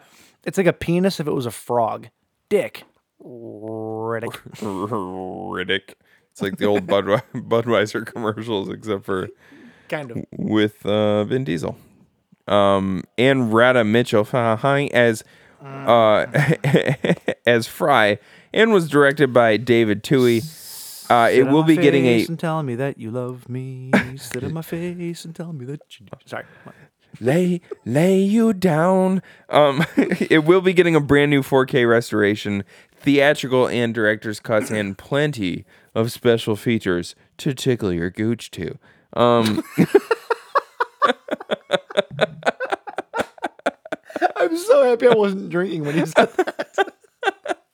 All right. Also arriving from Arrow Video on August Have you, 8th. hold on, real quick, real quick. Have you ever heard that "Sit on My Face" song? It's from Monty Python. Yeah, sit on my face. And Okay, okay, okay. Yeah, yeah. Yeah, Um, that's great. Also because you used to sing it every single day when we lived together. Uh, mm. You never did sit on my face. no, I did tell you that I loved you several times though. All I right. did I'll- your gooch though. coincidentally, the Chronicles of Riddick. um, also arriving from Arrow Video on August 18th is Gamera, the complete collection on Blu-ray. Um, everything that I'm reading from here on out is uh, directly from the mutated horse's mouth. For the first time ever worldwide, all 12 tales of the adventures of everyone's favorite Titanic Terrapin are collected together in one deluxe Blu ray box set. This limited edition collector's set traces the decades long evolution of Gamera from the friend of all children in his more high or in his more light-hearted earlier films to the guardian of the universe in the groundbreaking 1990s reboot series often hailed as three of the best kaiju films ever made. Oh, what is that? Gamera, I know, but what? defender of Guardian of the Universe. That, uh, that cover art is dope, though. Yeah, these '90s Gamera films are fucking fantastic. They're so good. They? I um, I I I almost feel embarrassed to say this. I've actually never seen any of the '90s Godzilla movies. At least I don't think that I have. Except for That being said, '98. if they're well, except for '98, Which you love. uh, if they're half as good, which actually Toho stopped making Godzilla movies for a long time around that time, and they got back into the Godzilla business because '98 sucked so bad. yeah. um, Well, you know, sucked to some people, but the '90s Gamera movies are incredible. they're so good. Yeah, this is a must buy. Like if you're if you're a kaiju fan, this Arrow thing is a must fucking buy. a must fucking buy. Um, Or not not is it Arrow that's putting it out? yeah, Arrow. Yep, Arrow. It's going to be. Uh, it's going to have limit, limited, ed- uh, limited collector's edition packaging housed in large, Limitless collector's edition. limitless, housed in a large format, rigid box. I hate those. That's most of Mike's ex girlfriends. large, large format, rigid boxes, fully illustrated by not- Matt not- Frank. In fairness, not large format. not large format, but uh, still still rigid box. Uh, all twelve uncut original Japanese versions of the films in high definition. Uh, 4K restorations of the critically acclaimed Heisei Heisei Heisei trilogy, uh, which is Gamera, the Guardian of the Universe, Gamera 2, Attack of Legion, and Gamera 3, Revenge of Iris, plus hours of new archive and bonus features. Uh, a hardback 120 page comic book, including a full color reprint of the four issue Gamera comic series originally released by Dark Horse Oh, Comics awesome. in 1996, uh, plus an 80 page book, including a new retrospective on the series by Patrick Macias, Kaiju cool. X ray illustrations by Jolyon Yates, and Mike- much, much, much, much more. My guess is that they are designing this box set to fit right next to the Godzilla box set that came out from Criterion this Yeah. past year, Yeah. where it's basically a big book. Here's the problem. I hate that set. I love the fact that it exists, don't get me wrong, but I hate that set because it doesn't fucking fit anywhere. There's no It's a place gi- for it, It's, yeah. a, it's a giant book. Like literally it's a giant book. It's about that thick. And it's like as big as like a children's hardcover book. It's huge. It's It does it's not a- fit on any shelf but anywhere. It's, but so such a- annoying. but it's such a cool thing to own, you know? no, it is. I get that, but like it's really difficult to display or store. Yeah. It doesn't fucking fit anywhere. Yeah. Um, that's my big problem. I like standard sized box sets. Like I love a good box set. You know that. Like Mike um, loves a standard size box. You know, it's like a good standard sized box. Yes, just thank a you. good standard size box. I just like to crawl into it and just go to sleep for a Just- while and just, just just cozy up. Cozy up with it. All right. Sometimes I fall. Sometimes Uh, I fall th- asleep in it. It's not popular, but it happens. That's it for blues, Michael. Okay, after losing uh, Evil Dead director uh, Fede Alvarez on the project, TriStar Pictures has now landed on none other than Sinister and Doctor Strange director Scott Derrickson to take over what, James? Erickson. What, James? Yeah. A sequel to The Labyrinth. Mm-hmm. Yeah. Don't. So Mm. I here's the deal. There are there are two different camps uh, on this movie, as far as I can tell. There's the camp that says you cannot make a labyrinth movie without David Bowie. There's that camp, right? Yeah. And it's and, and, and that it's going to feel forced and the whole deal. I am not in that camp. I think that you can 100% make a sequel to the labyrinth, provided that you don't link the new story to the old story, right? You you make a movie that is similar in tone, that exists in the same universe, but is a completely separate story that has nothing to do with the Goblin King, right? You you just you just described every other every other Henson film. That's So so why even call fair. it Labyrinth? because because it because it can be a musical because it can it can still have that feeling of it. It can still the the Goblin King can be in like the mythology of the story. You know, I'm like maybe the Goblin King story took place, you know, decades ago. And and that that that time period has since moved on, and there's somebody new taking the place, or something like that. Like you uh, to try to recast Nobody the will Goblin King nobody would not will work. ever replace Jareth. The only there's only Nobody. one person that could replace the Goblin King, and that is Lady Gaga. No. What? No. Not even her. It could be good. It could be good, dude. She's good. She's good. I don't think she's, she could and she's she's flamboyant enough to where I kind of feel like she would be really good in a movie like that, though. But that's I'm the not saying thing. that- that's the thing is I not I to pre- be the Goblin King, obviously. I but, like, appreciate I appreciate Lady Gaga and I do appreciate her sort of weirdness, you know, Mm-hmm. like she's she's very eccentric, but she overplays she overplays stuff. She Well, tries kind of- she tries too hard to be like the thing about Bowie as as the Goblin King was thing though. Yeah, I know. But the thing about Bowie as the Goblin King was he was so passe about it. You know what I mean? Like he was living in this weird world amongst these strange creatures and he just couldn't give a fuck less about it. You know what I mean? Let me ask you: Would you rather see a labyrinth uh, a labyrinth sequel with Lady Gaga starring as like the the villain, or Adam Lambert? Adam Lambert? I'm trying. I'm trying to think of somebody that could be really good in that type of role. And not only is Adam Lambert a phenomenal singer, but I feel like he's he's theatric as well. You know what I'm saying? I So don't like Adam kinda Lambert. fits. I don't like Adam Lambert's voice. I'm not saying I'm not saying that I do either. That doesn't that doesn't change the fact that he's a great singer though. We just don't prefer it. He is extremely talented.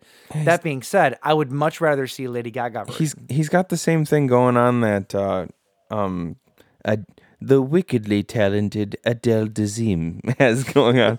Fucking what's no, I can't think of her real name. What's her real name? Idina Menzel. Adam Menzel, yeah. Adam Lambert has the same thing uh, Idina Menzel, Menzel has going on. He has all chest voice, no head voice. So it's that really like like that really squeezed out yeah, it- I don't like you know what I'm talking about. You and Oh, yeah. I've, Oh, I've 100%. complained I've complained about Idina Menzel so many times to you, but uh No, she sucks. She sucks though. So that's listen to Um, her live. She can't hit a note. and she she actually to her to her credit, she actually admits that. She's like, "Yeah, there's some times where I She just can't does. hit those notes." Like so she's pretty cool about it. But I um saw I saw Wicked live uh, about a year and a half ago, and I can't tell you how happy I was to not see it with her. like, like the girl that played that character was fucking incredible. bonkers. And and if it would have been Idina Menzel, I would have literally not only killed myself, but probably those around me. Wow. Yeah, Wow. that's hot take. That's Hot hard. take. That's hardcore, dude. um, I don't know. I just can't. I can't think of anybody who could play it as cool as Bowie, and still. Um, and and and the whole. I don't know, dude. I don't know. the singer of Three Inches to Blood. Three Inches of Blood. Three inches of you go. blood. Um, I don't know. Amazing. Anyway, though, uh, that's uh, that's the news. I got nothing else. I just Um, like like I'm I'm just Like, excited that we're getting a new dance labyrinth story. dance magic dance magic dance is so damn Oh. iconic. You remind me it's of the gr- babe. What babe? Babe with the power. What power? Power of the ah. voodoo. Hoodoo. You do. Uh, yeah, Remind it's me so of the babe. good. Like you can't fucking top that, dude. It's so good. Hot take. Saw hot my take. baby. Crying take. as babe could cry. Could be. Hot take. What that is could the I best- do? That is the There's- you best can't David top it. Bowie song. What's that? Hot take. That's my. That's the best David Bowie song. Will you stop saying hot take? I will. I will walk 500 feet to your apartment and choke you. I apologize. I apologize. Let me Stop let me saying hot let, take. Let me rephrase. Let me rephrase. Yeah. Hot take. David David Bowie's Dance Magic Dance is the best David Bowie song. I'm on my way, motherfucker. and James is now leaving. He's taking off his clothes. What are you doing? Whoa, whoa, whoa, whoa. Put it back on. Um, Put it back on. Whoa. oh, I can't. I can't put my Now he- headphones back on. All right. he's So confused. okay. Um. Hot take. Here's here's my here's here's my take. Uh, every Bowie song is the best Bowie song. Um. Dude, no, Dance Magic. That is Dan- my that that is my Dance favorite Magic Bowie song. Dance Magic Dance is is an, such an it's a amazing national song. it's a national treasure. It should be in a museum. But other museums for songs? Because it should be there.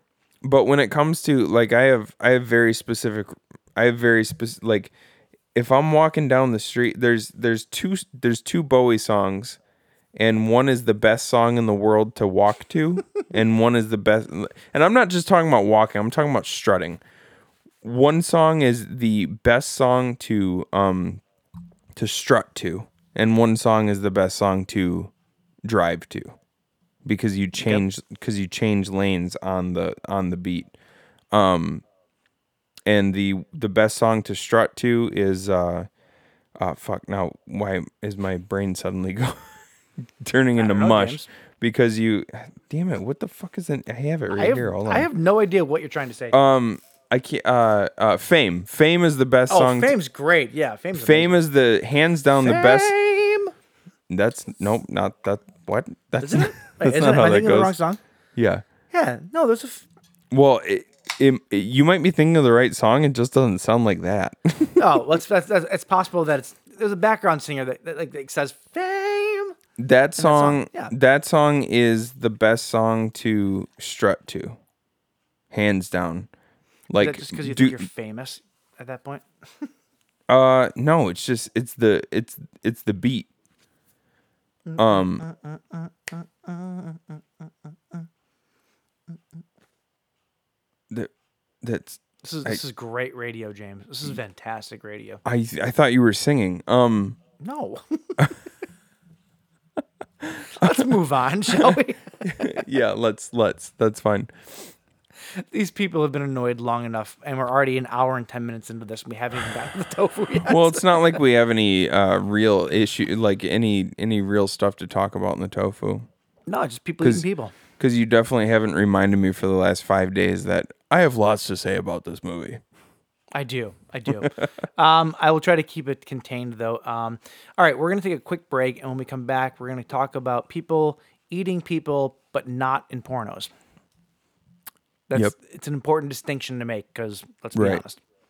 let's be honest. we'll be right back. All right. Throughout this, they'll see faces ripped apart with hooks, a man slashing himself into a bloody pulp, and graphic, macabre, torturous images that defy description.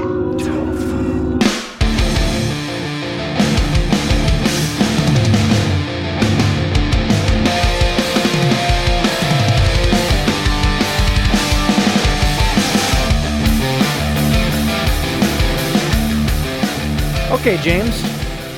I uh, I got I have a question for you. Okay. This is a question uh, I've asked you before, but we've never talked about it. I don't believe on air, so I'm gonna I'm gonna ask you about it on air here. Oh, have we? If you had the I guarantee we've. ta- I th- I'm actually. I'm pretty sure. I know what you're going to ask me, and I'm pretty sure we talked about it literally two weeks ago. I don't think that you know what I'm gonna ask you. If I had the opportunity to eat people. That was not. What I Oh, was gonna okay, ask okay, you. okay. Go ahead. No, I was just gonna ask you if one time makes you gay.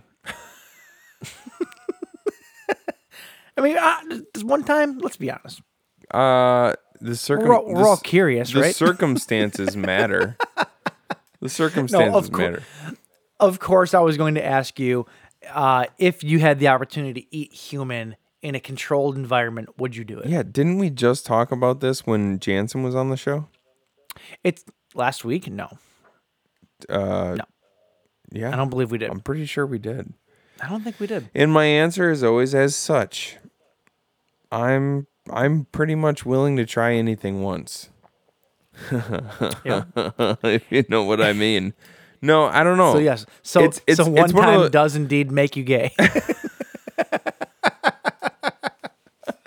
hey man, it's the magic touch. it's one it's one of those weird things where it's one of those weird things where um oh we definitely talked about this because i said i said i don't i, I wouldn't want like i would want to make sure that whoever i ate was was very comfortable before they died like So we did talk about this recently. It wasn't last week. like but they were to reiterate they were though, receiving being that we they were were talking they were getting like regular massages you know what i mean so they were nice Oh, yeah, yeah, yeah. so they were nicely marbled and uh, being though that we are talking about eating people this week, I just kind of felt like it was worth bringing back up. That's all. Yeah, I d- it's it's such a realistically though, all joking aside, it's such a fucking weird proposition, but it's also like it's also like why like I don't in in in my life I'm like like someday I'm going to die, you know? Sure. and there's certain things But- there's certain things where it's like like you're laying there on your deathbed and you're like ah man i wish i would have tried people right is that am i one of those people like am i one of those people i don't know for sure am i going to be laying on my deathbed going man i really wish i would have eaten people There's a very there's a very easy way to not be one of those people though. well how's that Just that fucking eat human. Just just eat human. just you you just, try get it it. over with Just just try it. i can't I would- I would- i can't honestly say if it was in if it was in a controlled environment like if there was some some way where like a restaurant could legally buy like amputated body parts from a hospital that Yeah. sounds really gross but like if there was a if there was a way to do it like legitimately and you know that you're getting good meat you know you're not getting anything diseased or anything like that you know what i'm saying um, and it was just like a little sampler platter. Like you have like a cheese stick, you know, a mozzarella stick, maybe maybe a slice of uh, like weird weird pizza or something, and then like human flesh. just like, a little human I'd- calf I'd, be, I'd be totally okay with it. Yeah, yeah. I don't. I don't know. Like, yeah. If it was, if it was in a, if it was in a controlled situation, like, I, I think the, I think the reason that anybody says no to this question because I mean, if you're a meat eater, you eat meat, right? The only reason that anybody says no to eating human flesh is because the methods by which you go about getting human flesh to consume are probably usually pretty uh nefari- Awesome. nefarious methods you know what i mean I mean, I mean, I mean, we're there could So- be a definitional dispute here, but so yes, I so under the right circumstances yeah i'd probably try it I would too. i'd feel I'm curious. I'm I'd- curious enough to try it. I don't agree. know though. Like, I, it's one of those things where, like, even just thinking realistically about it right now, I think it would fuck me up a little bit. Listen, when when somebody dies at a, a crime scene and the body is perfectly intact and they rush organs to a hospital in order to transplant into somebody else, right? Yeah. There's a lot of fucking meat that goes to waste. a lot of good I'm meat. Just I'm just saying, I'm all I'm saying is that there are struggling businesses that would kill for fresh meat. Why don't like why isn't that a, why don't we have that option? You know, like you have the option you can be buried, you can be cremated, you can be put in one of those fucking tree pods so you become a tree. You or can you can go to the Roadkill Cafe. you can go to the you can go to the the old roadkill cafe. Which You- I've eaten that, by the way. You kill I've it. eaten that. You kill it. We grill it. Um, like why can't I have the option? You just you just bring in a corpse. I killed it. Here. Like why can't why can't I have the option? It's my body, right?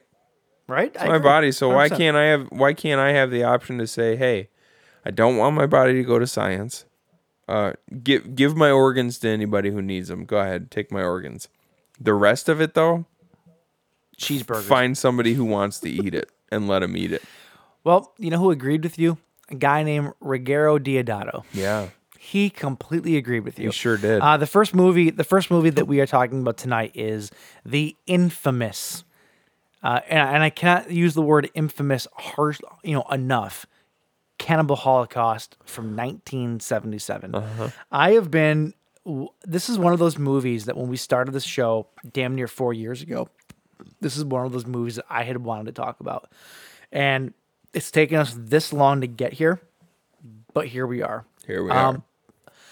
I And there we go. Let's very- move on to the yeah, Green right. Inferno. this is a very divided movie for obvious and very understandable reasons. Um, I can only give you my perception of this movie, uh, same ways that you can only give your perception of the movie. That being said, um, I love this movie.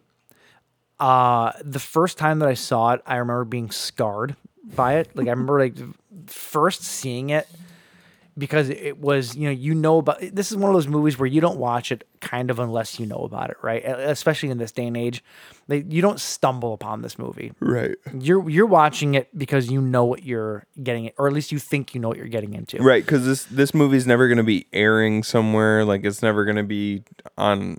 It's never gonna just randomly be on somewhere Yeah. for you to stumble across. places like like you're gonna. like netflix amazon you know shutter they wouldn't show it well, no, no, no. um, I just. I mean. I mean when we were younger. I mean when we were younger.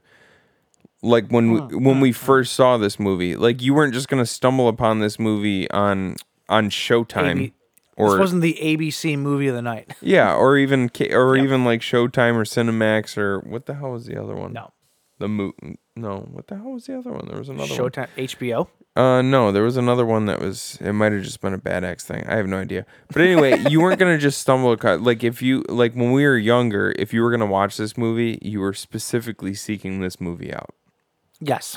Yeah. Um, kind of like some. It, it, it has that. Uh, it has that reputation that immediately when you hear that title, it invokes a certain feeling to to, to most people that are aware of it. you know? yeah, Here's the thing, though. When I first saw it, though, it did. I was taken aback by the the, the animal cruelty and the the visuals and everything that happened with it. I was completely taken aback by it. And I remember actually at one point saying, "That's not a movie that I ever feel like I never need to see again." Like I, rem- I, I- I specifically remember saying that. You know, and over the years, I've I've seen it now. When we watched it, I, we, we watched it twice this week. Both of us watched did, it yeah. twice this week because not only did we watch it for the show, but we, by some weird serendipity, Joe Bob Briggs in the last drive-in was showing it this week too, which is why we pushed back our recording from Friday to Saturday and then Saturday to Sunday. But Friday night though, we go, well, let's watch the Joe Bob version of Cannibal Holocaust instead of recording because it seems like a thing we should do, right? yeah. And um, so we watched it twice this week, and it's, I've probably seen it close to two dozen times at this point. Yeah. You know, I've I've seen it a lot, and you know, it's one of those movies where the more I watch it, the more I appreciate it. And mm-hmm. that's not to say that there's not things in it that I disagree with, but I'm so to a, to a certain point desensitized to it because I've seen it so many times at this point. Yeah. I I don't have the outrage that most people have at certain things that happen in the movie Yeah. and I can look at it for what it is, and what it is is a phenomenal film. and I'm I, I'll I'll always you might you might disagree with me. I will go out and say that I think that this movie is one of the more important movies that has ever been made, and it wasn't made for those reasons. It's what happened. It's what has happened to it though over the years. You know, I think that Um, I think that if so, if you're talking more so on the surface, I disagree with you as far as it being like a, a super phenomenal, important movie on the surface. Uh, when it comes down to when it comes down to the themes of the movie, though, and especially the world we're living in right now, and the the common threads that you could kind of find between what happens in this movie and what's what currently happens to us on a daily basis as far as like I, I'm, I'm I'm sure you know what I'm getting at, but I'm kind of I'm kind of tying it into uh, like media's manipulation of narrative and uh, and and, like con- contriving situations to basically frame things in a way that they like they want the public to see them in a certain like I think it's important in that way like you- basically follow this film crew where once you're seeing their raw footage you realize that they're they're every They're the every villains. every single thing that looks like they're picking up like these amazing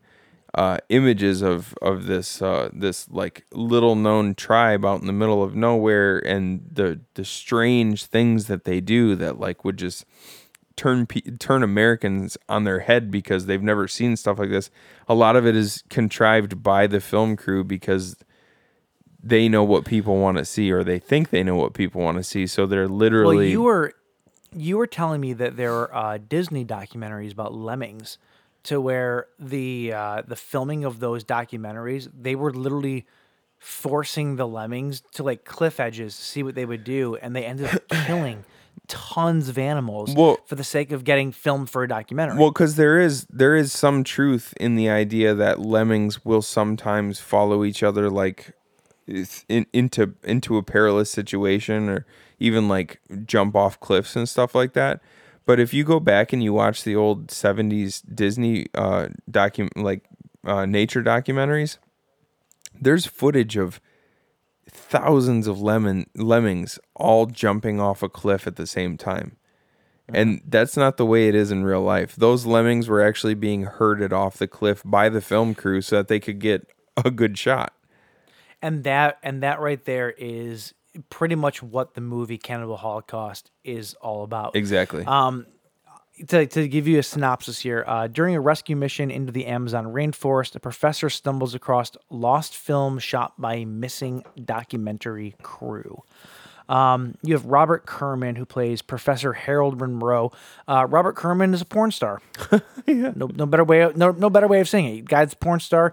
Uh, this was the movie where he really tried his hand at serious acting. And if I'm being completely honest with you, he's great. Dude, well, hold on. He's I good. think I think He's you're really good. I think you're selling him short a little bit. He actually was a classically trained actor.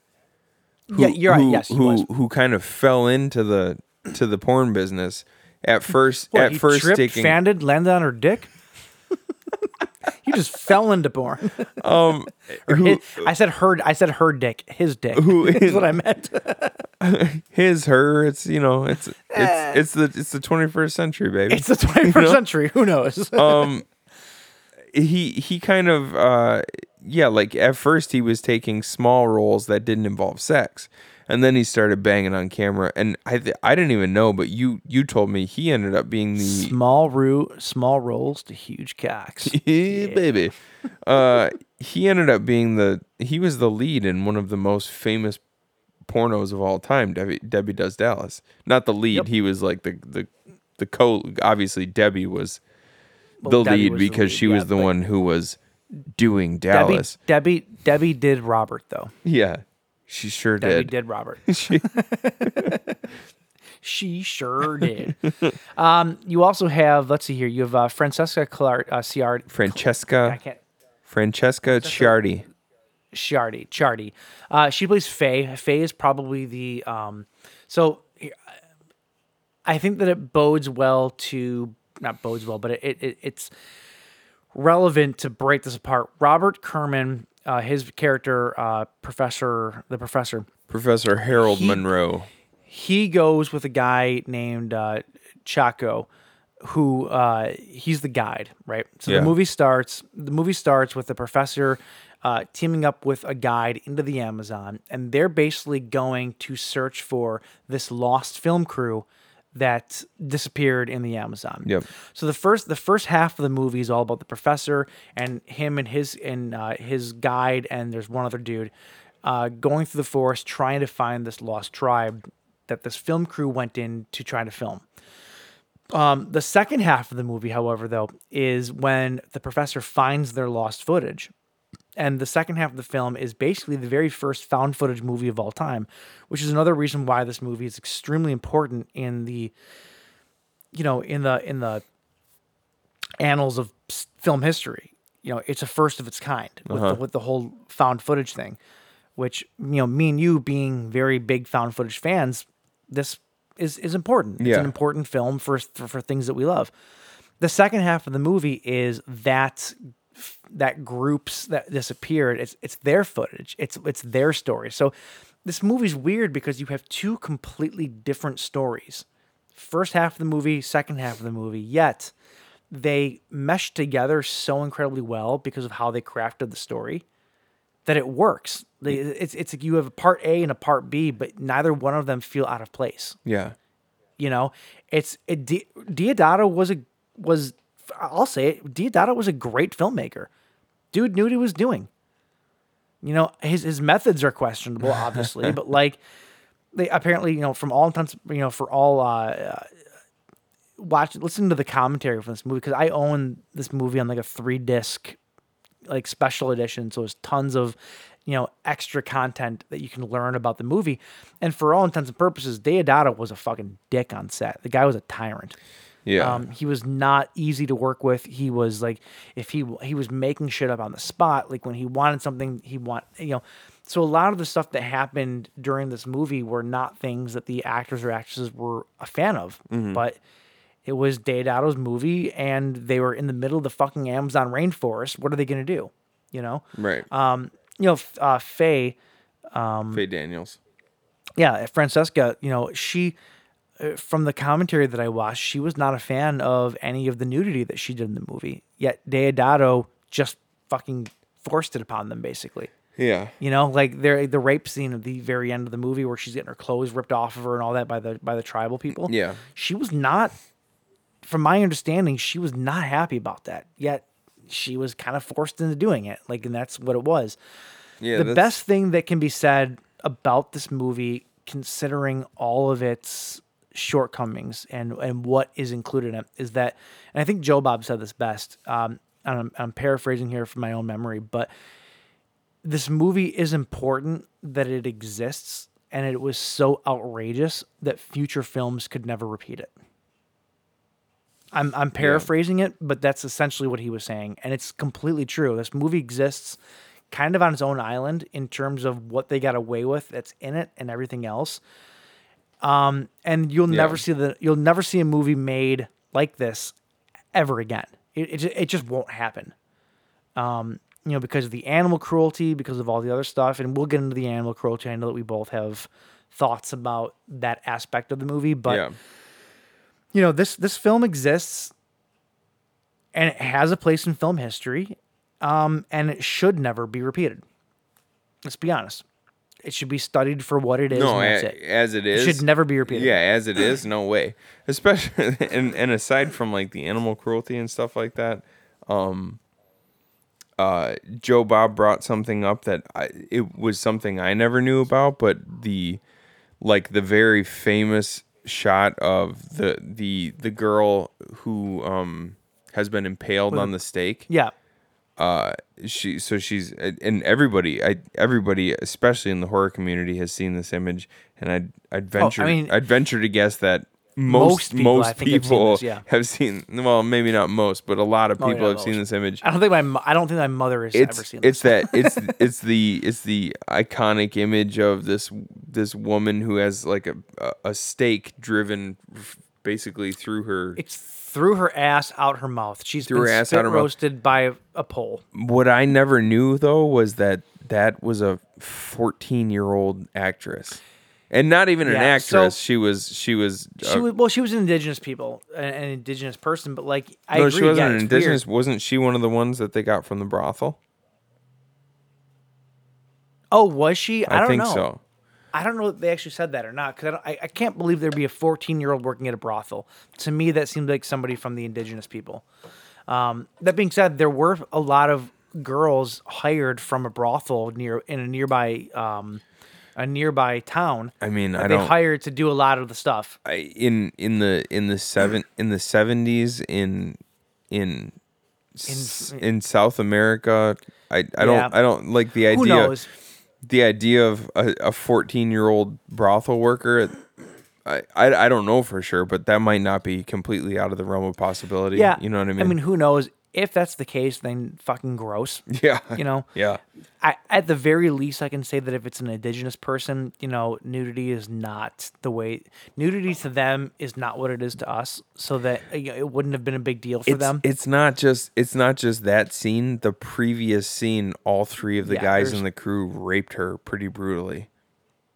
oh shit! Yeah, It's the same that. Girl. right. It's the same girl. It's, it's yeah, it's fucking weird. So it's it's Um, pretty it's pretty fucked that up. scene though it's funny that that particular scene has always been like a sore spot with most people and, and it was with me too until i realized one thing that makes me laugh every time i see that scene every Oh. time i see that scene the here's the thing it makes me laugh because this was this was a movie where uh, uh you know Deodato was brought up on charges for murder when this movie came out Yeah. um, this is well documented. Like people legitimately thought that the people in the movie died because let's be honest, this movie, like the effects in The this special movie, effects are fantastic. second to none. Yeah. Even in today's day and age, you don't get as realistic looking shit as you get in this movie. This movie, it's crazy. This movie was good. This movie was Blair Witch before Blair Witch was Oh, Blair yeah, Witch because 100%, you- one hundred percent. and and it's pretty incredible to think about too because in 1999 is it 1999 when Blair Witch came out in Mm-hmm. 1999 when Blair Witch came out that whole like um the whole uh like the the fake the fake ads that they were putting out on the internet and stuff like that basically getting everybody to uh, be completely convinced that these were real people who went out in the woods and went missing and stuff like that Deodato managed to do that with this movie without the help of uh, the internet as a tool. Oh, You know what I mean? oh yeah, He managed. He managed 100%. to get the entire world to think that he actually took killed people. these these uh, four people, four pe- yeah, four people out into the the jungle and let n- natives in the jungle murder them. That's yeah, that's, that's pretty, fucked up. That's pretty amazing, and he really com- and he really committed to it too, with by having them sign that one year agreement that they wouldn't come out into the public eye for an entire year, so that people would actually believe that they had gone out into the jungle and been they actually murdered. signed they actually signed contracts that said you need to be out of the, the spotlight for a year after this movie's released because they wanted people to believe that it was real. it's a re- and the only reason that they came forward is because Deodato got literally arrested for it, and they had to go. The, the actors had to go into court and literally say, "We're alive. Yeah, This is all. This was all fake." Like that's crazy to me. That something got to that point is absolutely. Oh my god, the hiccups are real with this fucking beer. um, it's crazy to me that people actually got to the point where they thought this movie was real. yeah, And I can't blame them. Back in the 70s, nobody had ever seen anything like this. You know, so it's like it's not unreasonable to believe that people would think this is real. Yeah. You watch it nowadays in 2020, and it still holds up as looking legitimately legitimate yeah. in a lot of the scenes. It's crazy. Um yeah, I don't know, man. Like I I I do I love this movie not because it's not because I'm a gross person or not because I love, you know, crazy hard shit. It has nothing to do with it. I love it because of what it is. It's a movie that th- it's first off it's singular. There's no other movie that exists like this movie mm-hmm. you know, even other cannibal movies or whatever, you know, like nothing there there nothing is cannibal holocaust. It just doesn't exist. Yeah. Um, I love that the the filmmaking, the actual filmmaking is brilliant in this movie. You know, the fact they they they shot the first part of the movie in 35 millimeter and then they shot the found footage part of it legitimately in 16, 16, millimeter. yeah. So there's there's an actual difference in feel of the entire second half of the movie because it's found footage. Uh-huh. That's brilliant. I've never even heard of another even since then I've never heard of another movie doing that Yeah. you know, even in the found footage genre that we love. Um, I love the fact that there's it's it's real natives. It's real it's real everything. It's it's it's like I don't know, man. It's, it's just I can't I can't actually explain to you why I love this movie. It's just a feeling. You know, given all the other crazy shit that happens that I'm not a fan of, like the animal killings and all that, which again we'll get to, you know, everything outside of that though, this is a brilliantly made movie. Absolutely brilliantly made movie. Um, the the score. This movie has probably my favorite score of almost any movie ever. Um, I've been meaning to actually buy it on vinyl, and I and I just haven't. But the the theme, the Cannibal Holocaust theme that plays at the beginning It's and the end of the movie so happy. is so striking. Yeah, Yeah. because it is. You you you start this movie and you hear this da na na na da na na na na. It, it's it, it sounds like the theme to like a 70s super happy TV show or something. Like Uh-huh. it's like it has this feeling of nothing's wrong, everything's great. This Yeah. is really good. And to to juxtapose that against the movie that you get Mm-hmm. is so insanely crazy to me, but it works Yeah. so well. They even play that theme over the very end when the people are getting eaten. So it starts with this like this happy-go-lucky song over this beautiful lush rainforest and everything's great, right? yeah. But then they bring that theme back at the end of the movie when people are getting hacked to death and being eaten, yet the same happy-go-lucky music is being played over it. It's fucking genius. It is it it works so well and it's it's one of my favorite themes to any movie ever. Like honestly got it. I, I would put it against, you know, fucking someone like uh I don't know who Batman. Who did Batman? Fuck, I he's John Williams. I would literally put that against a John Williams score in terms of uh, in terms of effectiveness in a movie. Uh, It which just it just it just works, man. which Batman are you talking about? Didn't Batman Two was it was it not John Williams? Didn't Danny Who the fuck Elfman did do? 2? Uh no, no. Danny oh, Elf- oh, Danny Elfman shit, did? Danny Elfman did the uh, the Burton Batman. He did. So it's probably the same for Batman 2 then. My point is though, my point is oh, you know what it is? I'm looking at my Jurassic Park soundtrack and I know that John Williams Oh. did that. Yeah, That's what I'm thinking of.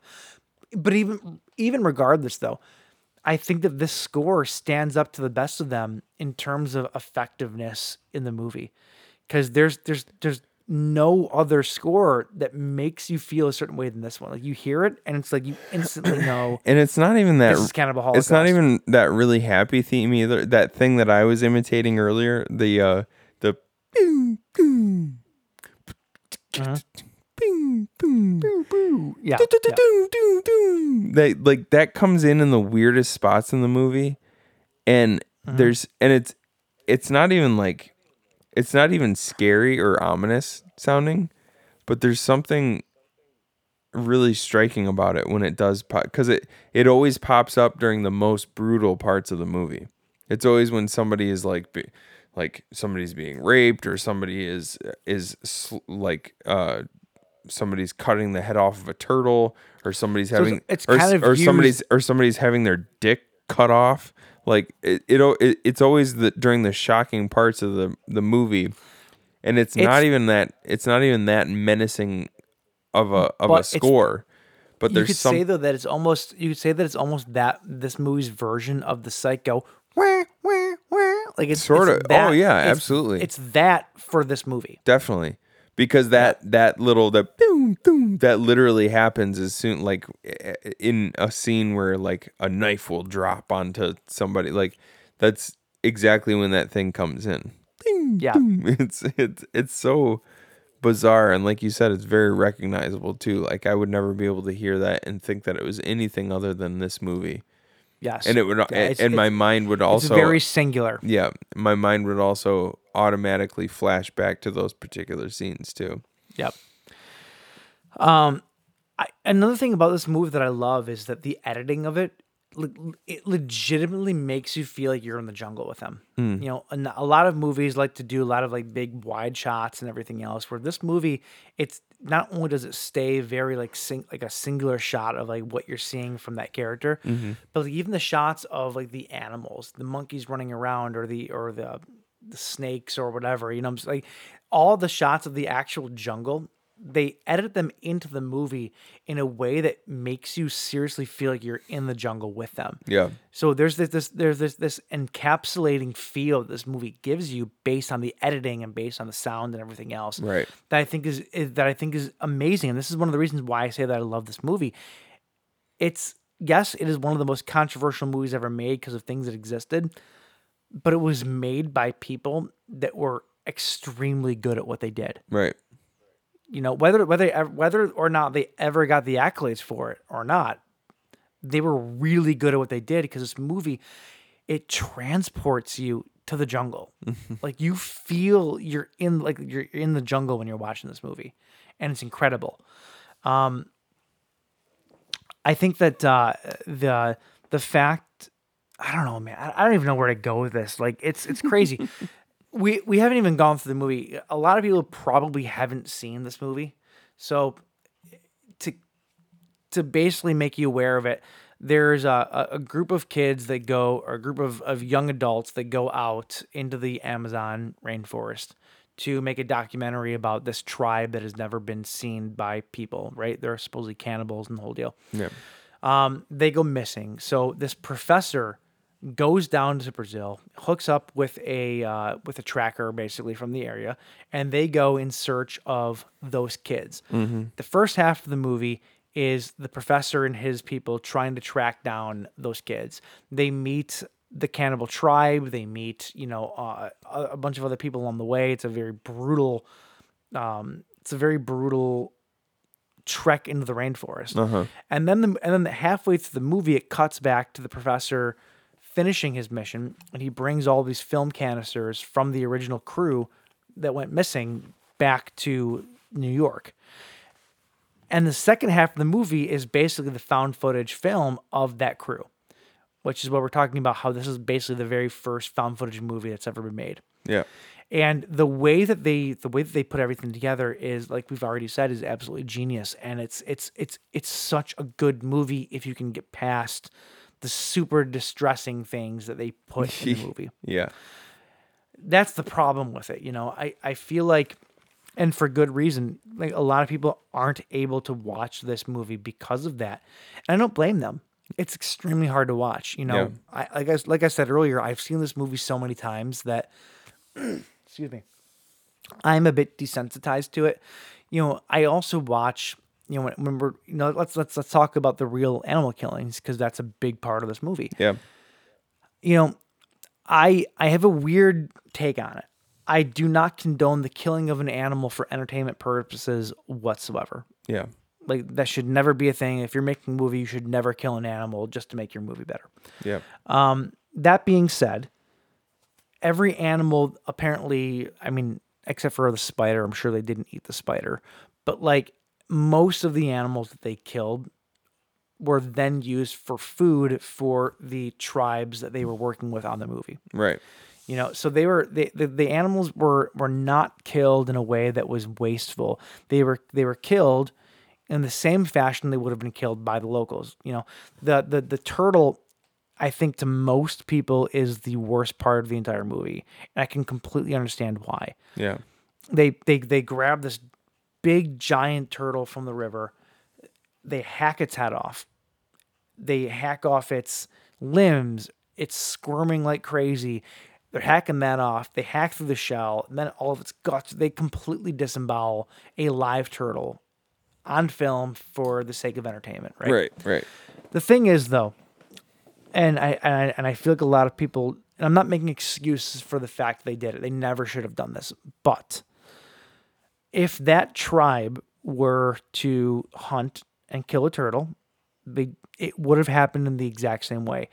The thing is, with the turtle, they had one swift blow to cut off its head and decapitate it. Oh, and yeah. that killed the turtle right there and then. That was dead instantly. So that was that was people might not want to hear this, but that is like that was probably the most legitimately humane way to kill that turtle. When you're seeing its legs flapping around and everything else, it's nerve responses. The turtle's not alive anymore. There's Right. no, it's not feeling anything. There's nothing like that. It's not suffering. It's literally just nerve responses. Right. But it is extremely distressing to see on film. sure. It just is. It's extremely depressing to see. The muskrat is the one that I had the most problem with.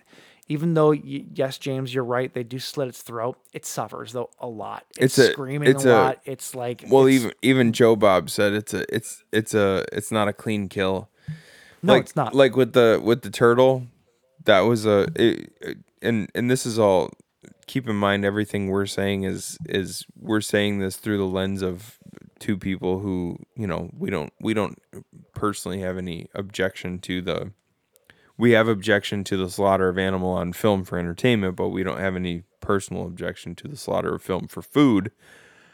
Uh, food, and, no. and and the humane, you know, dispatchment of animals for food and stuff like that. So that being said, the turtle, that was pretty much the most humane way that you could kill a turtle. It was one. It was one blow to the neck. It cut its head off. It was dead instantly. in one strike too. The muskrat, he like That one, that one the, sucked. the because it is muskrat he's the muskrat he stabs into its neck and then pulls Yeah. outward toward the jugular to slice its jugular on both sides like that's not a that's not problem- a that's not a humane or a fast way for an animal to It's die not an yeah, it's not an instant death. No. by any means. And that, to be honest with you, the muskrat is the one that I have the biggest, I have the hardest time watching. yeah Excuse me. The turtle is way more graphic because you see the entire disembodiment of it. right Um, that being said, that would be how they did it for food. Right. In all fairness, it is. Right. And I'm not and I'm not giving the movie a pass for doing what it did. It's just simply, you know, there's a show on Netflix that I that I really super enjoyed called Meat Eater. Mm-hmm. And this is a show where it's a guy that goes out. He's ex, he's one of the reasons that I like it so much. Yes, it's a hunting show. Mm-hmm. So yes, they kill animals in it the re- one of the reasons that I like it a lot though is because the the host of the show that does the hunting, you know, he's extreme extreme God, the hiccups today are crazy. he um when he's out doing his hunting, he does it in the most respectful way possible. Yeah. That being said, the show is predicated on the fact that they kill an animal right and they they go up to it they show it they show it gutting it you know the whole deal like maybe not some of the bad parts they don't show but they do show the the, the dismembering of it and the skinning of it and Right. you know the harvesting of of of meat for food right you know so it's like I, I watch stuff like that, you know, even growing up, just watching the fucking hunting shows on PBS or whatever your local station is. I'm sure they all have them, you know, like yeah to me, to me, watching an animal being killed um, on screen is nothing that I have never seen before. right And I know that sounds terrible, but it's kind of true. Like, you know, we've people have been exposed to this stuff for a long period of time before this. Now, to say that you should just kill an animal for the sake of entertainment, fuck you. Yeah. Don't ever do that for a movie. Yeah. I'm not sitting here condoning it whatsoever. What I will say though is that the animals they killed during the making of this movie, by all accounts, were then food that went to the local tribes that they were working with. yeah So if it wasn't if it wasn't them killing it on screen, it would have been the tribe killing it in the exact same way for food. And, accor- Um, and according to Joe Bob, uh, like you know, Deodato says he has a, a reason that he put all this in there, and it was because his first film did really, really well in the uh, in the Asian market, and in Asian films at the time, it was it was often very uh, normal to see real animals Yeah. being slaughtered on film. So when his original film, I can't remember the name of it, but his original film did so well in Asia and it was filled with several scenes of, of animals being slaughtered. When he went to make this movie, they said you got to put some you you have to kill some animals in this movie because it's going to be That's- huge in Asia. That's what Deodato says. Yeah. The actors that were on set though have a very different way of looking at Do it they? because they they basically say that he saw something and said, "Oh, hey, kill that for the movie," Really? And it was done. Yeah. well, so no, he might have been it's he might have been saying it like that, but he was probably operating under the orders of yeah, it's possible that it was a very 50-50. Yeah. You know, in terms in terms of that, who knows? It's different accounts. Um, I I will never condone that for for what it is. Um, that being said, you know, if it was truly used for food and everything else, like there's there's a certain part of that that makes me feel I I guess a hair more comfortable with it. Not really. I don't Yeah. know. At this point though, like I said, I've seen this movie so many times watching it, it doesn't affect me because I've seen it so many times that I just it it just doesn't it kind of rolls off me at this point, you know. Yeah. When I first when I first saw this movie, I hated it. It's just not the it's just not the opinion that I have of it now Yeah. if that makes sense. Yeah. It just doesn't. Um, guess what, James? We're at an hour and 53 minutes right now, and we are barely into Cannibal Holocaust. This should have been a one movie episode. We suck at this. It, it- it- we do suck at this.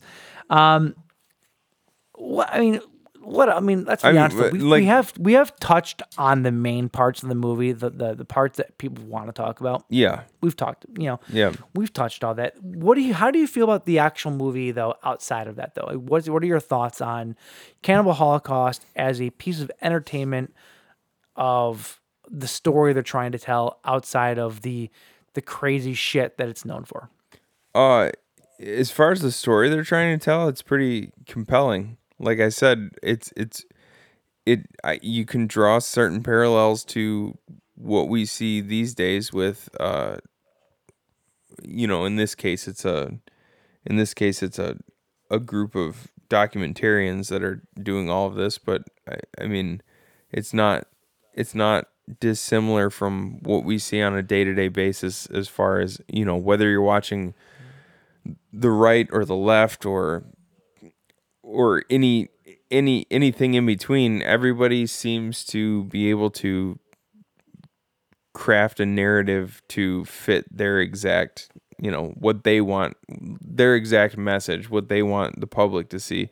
And it and it's interesting to see a movie from 40 years ago that uh that kind of hit that nail on the head you know what i mean like they were like they were showing this young people who you thought were they you thought that they were like kind of uh heroic's not the right word but um, like noble because they wanted to go out and show the rest of the world a part of the world that they had never seen and bring it to light and be like hey look at this. You're going about your you're going about your day-to-day life your your daily lives uh, with all your creature comforts. And there's there are these people that you know nothing about living in other parts of the world who have customs that you might find strange but they're also beautiful because it's all it's all a part of who they are but then you come to find out that this document this documentary crew is actually forcing these situations Yeah. for for the ultimate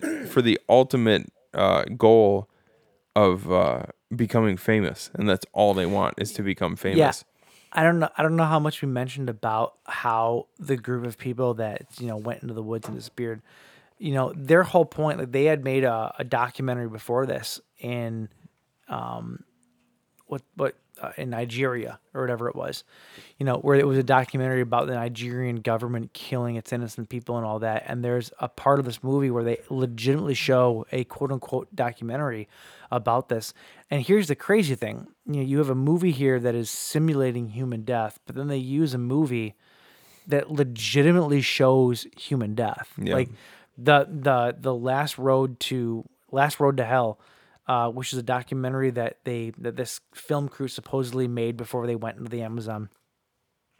They show it in this movie, and it's it's legit firing squad human death video from Nigeria.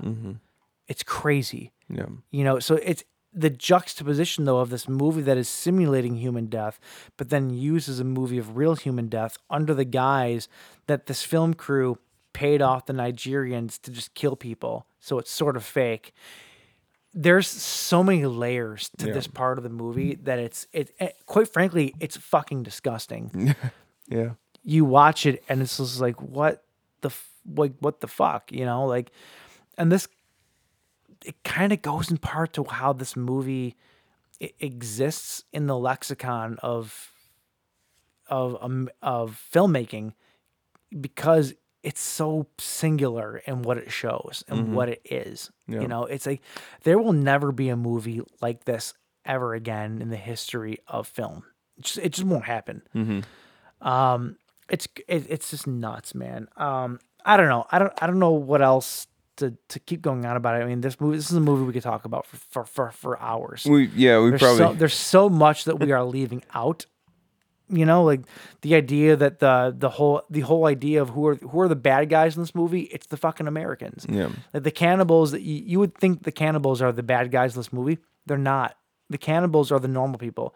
The Americans that the Americans or whoever it is that come into play, they're the bad ones. They're the Mhm. bad guys. Like Yeah. it's and it's like I don't know, man. Like it's it's one of those weird movies where I want to tell people to watch it. But at the same point in time, by telling people to watch it, I feel like I might be doing somebody a disservice because they might not want to watch something. You know what I'm saying? Like it's it's weird. Well, it's, just uh, you can tell somebody to watch it, but with you know with a heavy warning. Yeah, with a heavy warning. I this movie is important. I think this movie is important for a reason, even if people hate it. It's important. Yeah. So that's um, that's where I'm at. Yeah. Yeah. I don't know. It's uh, weird. I don't feel like we even scratched the surface of this movie. Quite frankly, we could do a whole nother episode on this movie and talk Yeah. about all the intricacies of it. But Yeah. it is what it is. Um, I love this movie because it's raw and it's real and it's there's nothing like it. There's Mm. literally nothing like it that gives you the feeling that you get while watching it. So I love it based on that. Eh, You know, it, love is a weird word to use for it, but it's true. Like it's, I hold this movie to extremely high regard for what it is. That, that, that, that that's just where I'm at with it. Yeah. So let's move on. We have Let's we move have, on we to, have uh, 25 seconds to discuss the Green Inferno. Oh, The Green Inferno, directed by Eli Uh, Roth. This movie sucked. All right, see we're ya. out. Um, here's the deal. Uh, the Green Inferno came out in 2013, directed by Eli Roth. The Green Inferno, by the way, was the working title for Cannibal Holocaust. Mhm. Um, Eli Roth, The Green Inferno, which is a cannibal movie. It's this was his love letter to the movie we were just talking about, Cannibal Holocaust, in every way, shape, and form. It not only does it mimic every version of it in terms of how um how the movie is projected you know what i'm saying like it, it you know it's a he wanted to he wanted to put forth this feeling of of dread with these these indigenous people and everything else like Yeah. it's supposed to feel the way that cannibal holocaust did Right.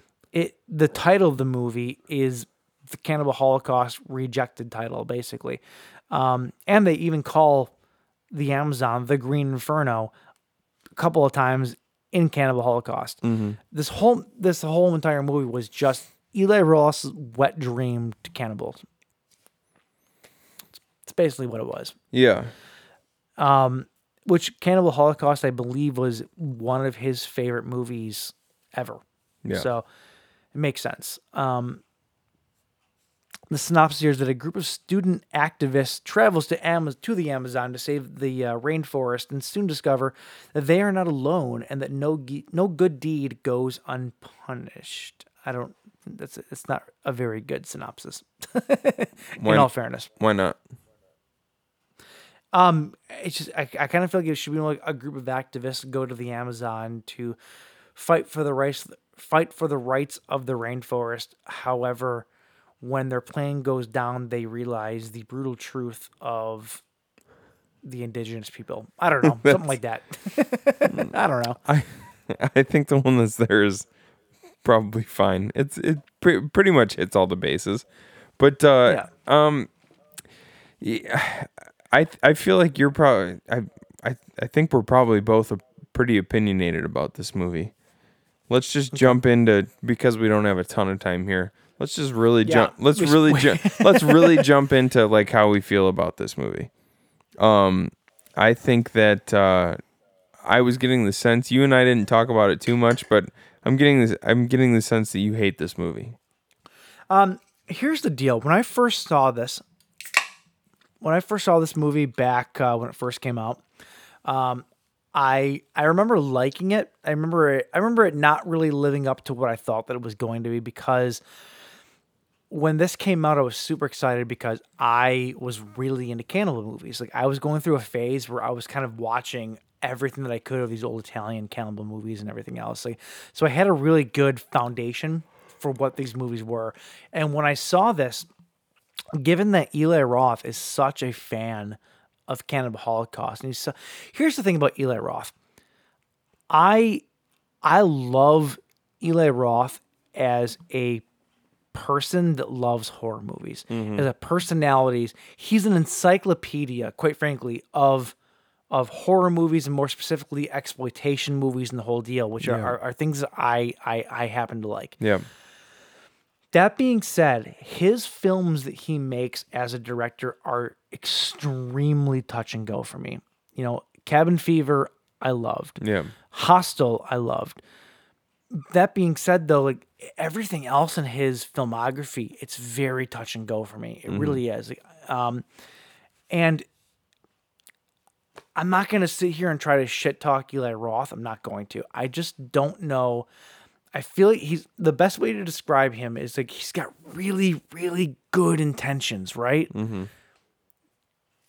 Just doesn't always deliver on on the films. Yeah. you know what I'm saying? Like, I love Eli Roth. I love watching him talk. Like, whenever I see Eli Roth is hosting a documentary about something, I'm like, all in. Because Eli Roth is a fucking super smart dude. And he Yeah. knows what he's talking about with horror. You know, he was the host of that. Um, there's a Shudder series, horror. It's a horror series. I forget what it's fucking called. Um, History of Horror Yeah. uh, on Shudder that he ho- it's fantastic. It's so good, and the dude knows what he's talking about. Yet when it comes to his own films, unfortunately, there seems to be a lot of flaws. Not flaws, but like it just they don't live up to where you think they should live up. Yeah. uh, unfortunately. So Eli Roth is a really weird.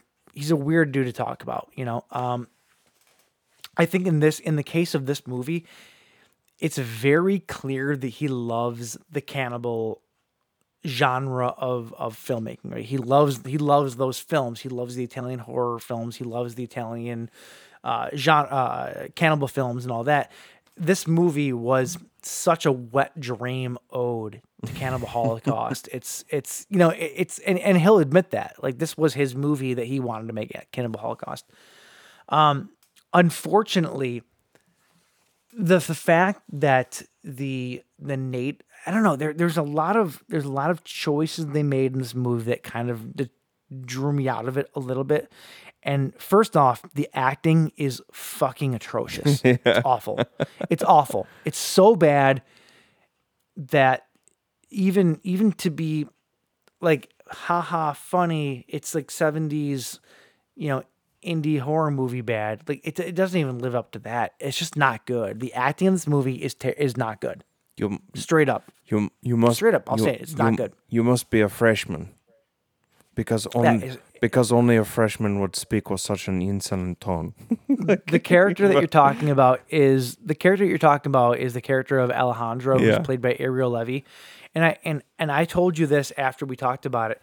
Here's the sad part about it. This is he's a Latin American actor. well, that's not That sad. Tim No, no, no, no, no, no. What's sad is that he's a Latin American actor where I literally would have sworn on a stack of Bibles he was using a fake Latin American accent.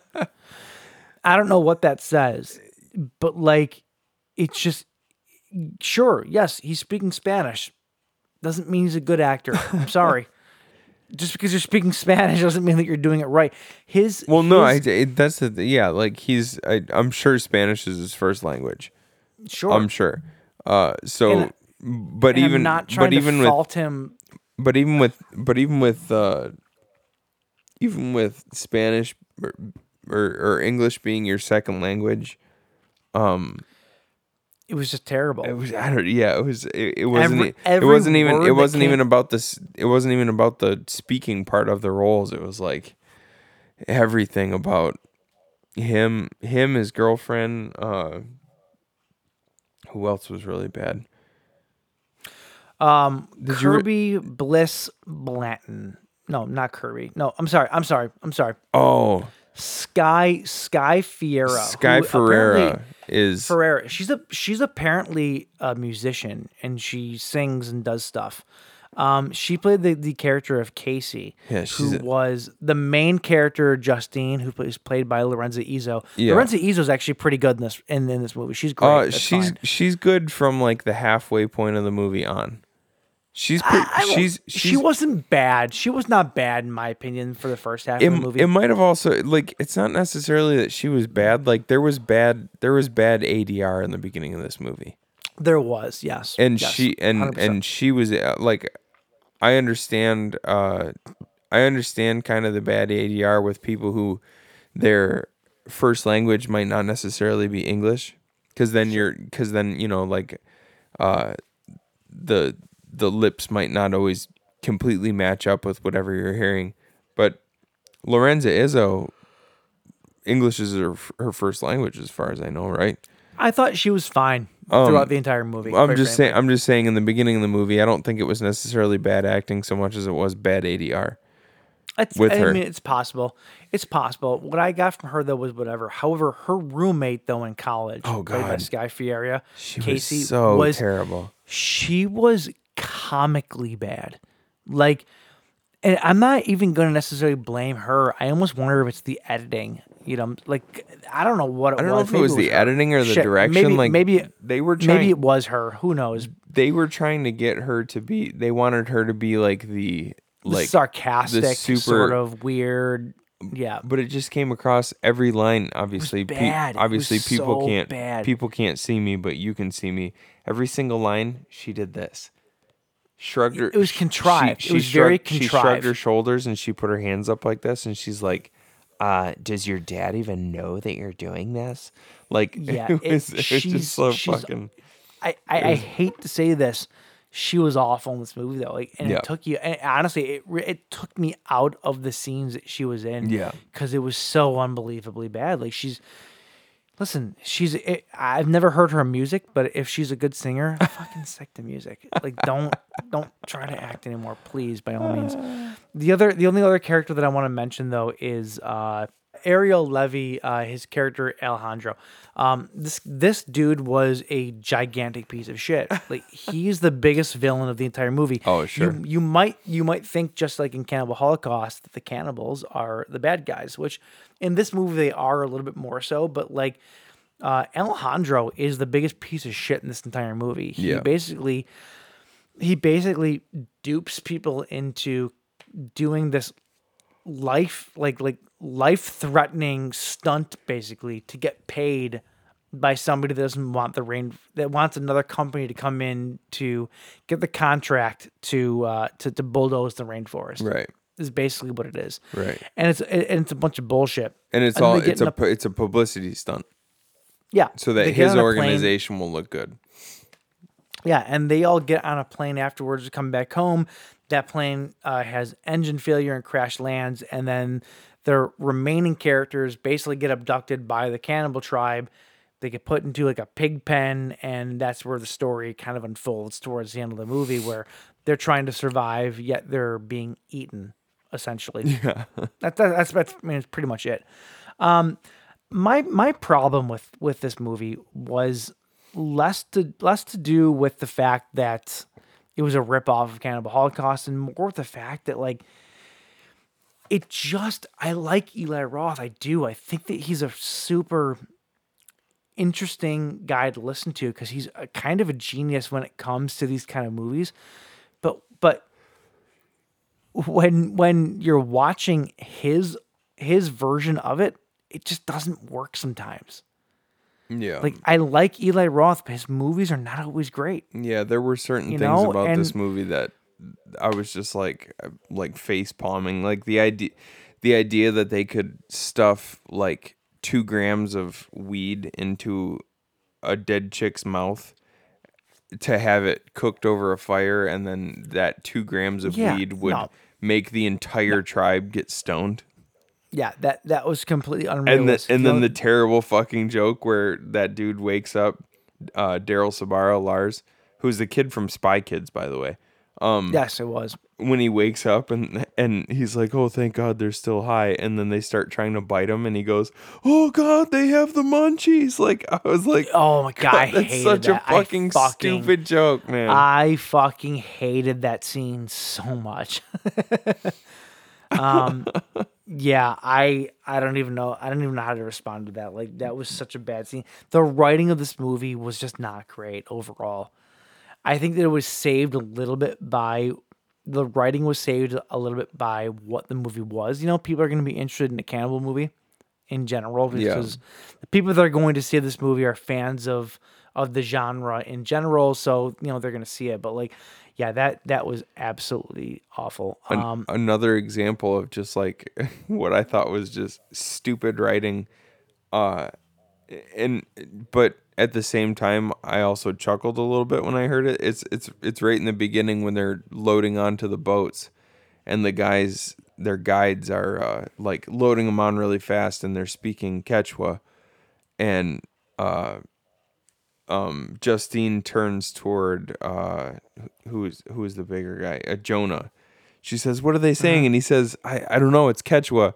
And she goes, "What's Quechua?" And the like the Alejandro's like asshole girlfriend. She goes, she goes, "What's what's Quechua?" And I actually had the the um, I had the uh the subtitles on for this part because it was happening so fast. I was like, "What are they saying?" She goes, "What's Quechua?" Except for on the subtitles, it says, "What's Kesha?" And and this chick goes, the the chick goes, "She's a singer. Shut up." Like, such a stupid fucking joke, dude. it really it, it, it really is. Um, here's here's what kills me about this though. Once they get to Peru, right before they go into the rainforest or whatever, Mm. they're sitting around a restaurant. They're talking about it, and it's like at, suddenly the main dude goes, "This could be super dangerous. There could be people firing weapons at you," and everybody's like, "What are you talking about?" Did none of these people know what the fuck they were signing up for before they went to a goddamn foreign country to protest something? Uh, like, Apparently not. it's it's crazy to me that that the the narrative of this movie expects you to believe that there are people that would go to another country into the fucking rainforest yet they didn't understand what they were doing there that's crazy to me and it's I- stupid and it's bad storytelling I think it was. I think it was supposed to be like, uh, this this Alejandro guy is so charismatic that he's able to just sort of talk people into doing what he wants them to do. But the problem was is that he really wasn't that charismatic.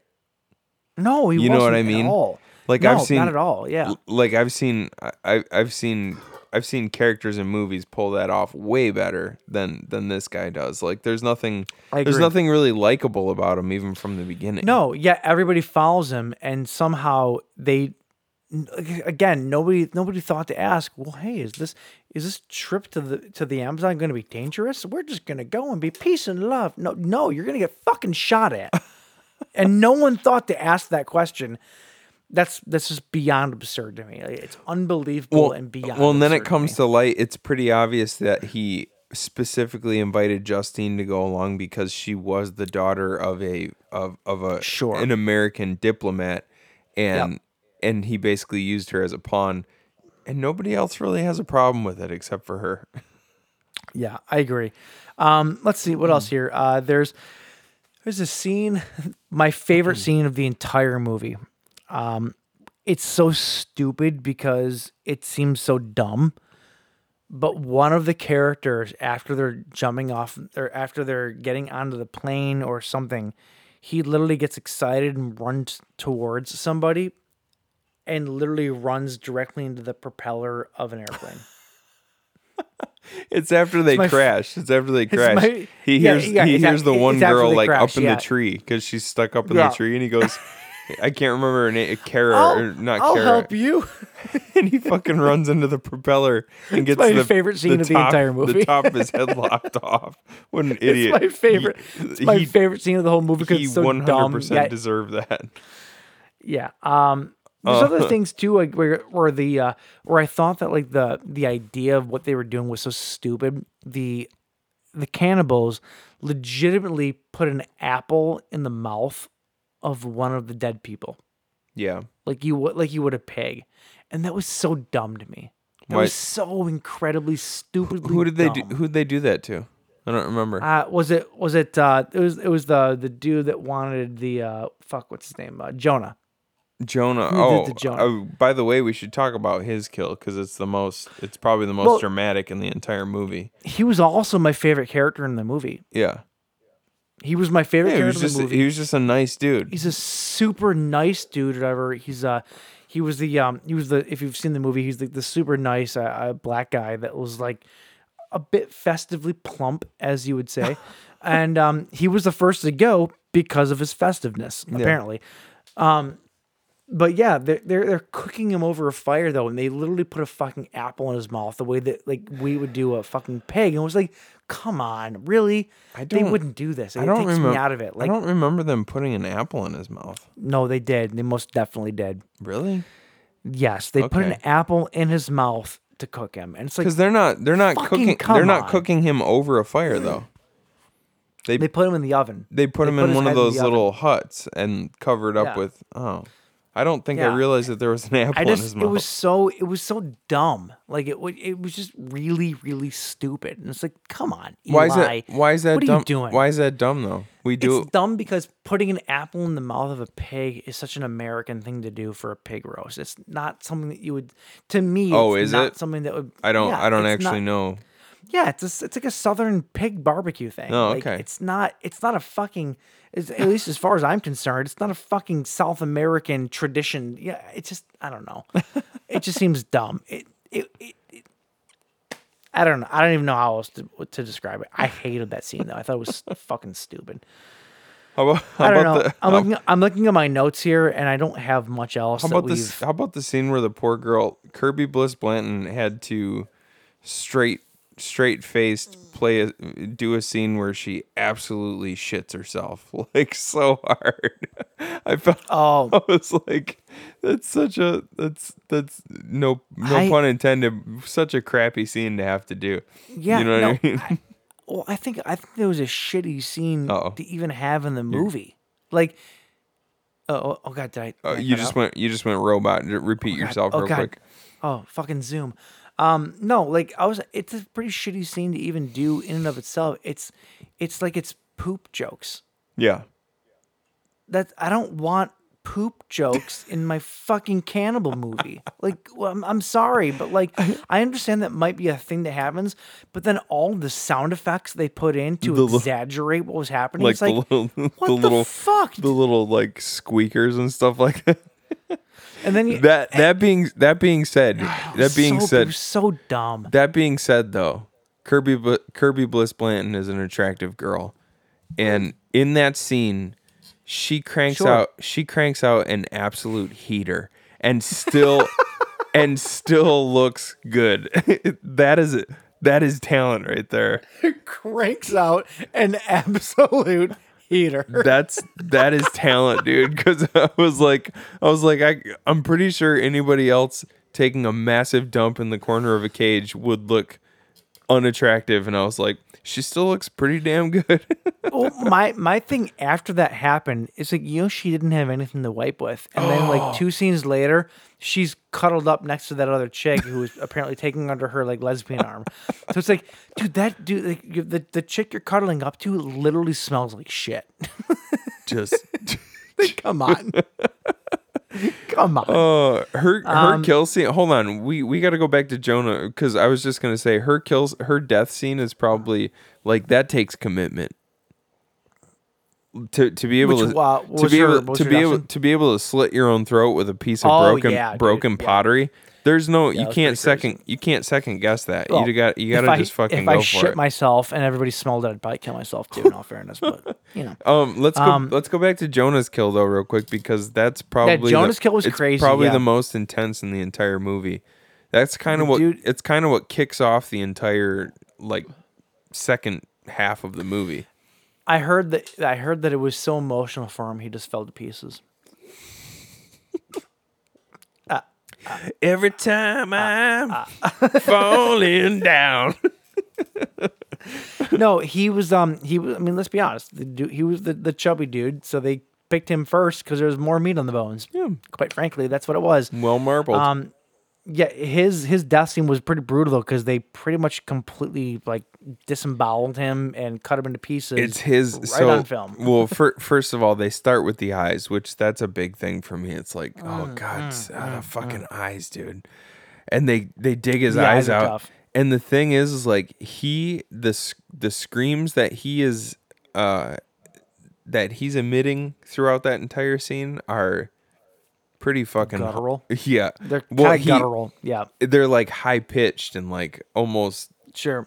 almost animalistic in a way. Like it, you, it sounds like it sounds You like an animal being slaughtered, which makes it even more dehuman. like the mus- even you even like more, the- yeah, like the muskrat. Like the muskrat. Yeah, it makes You- it even more. The, you want to hear the sound of me getting my eyes uh, dug out? yeah.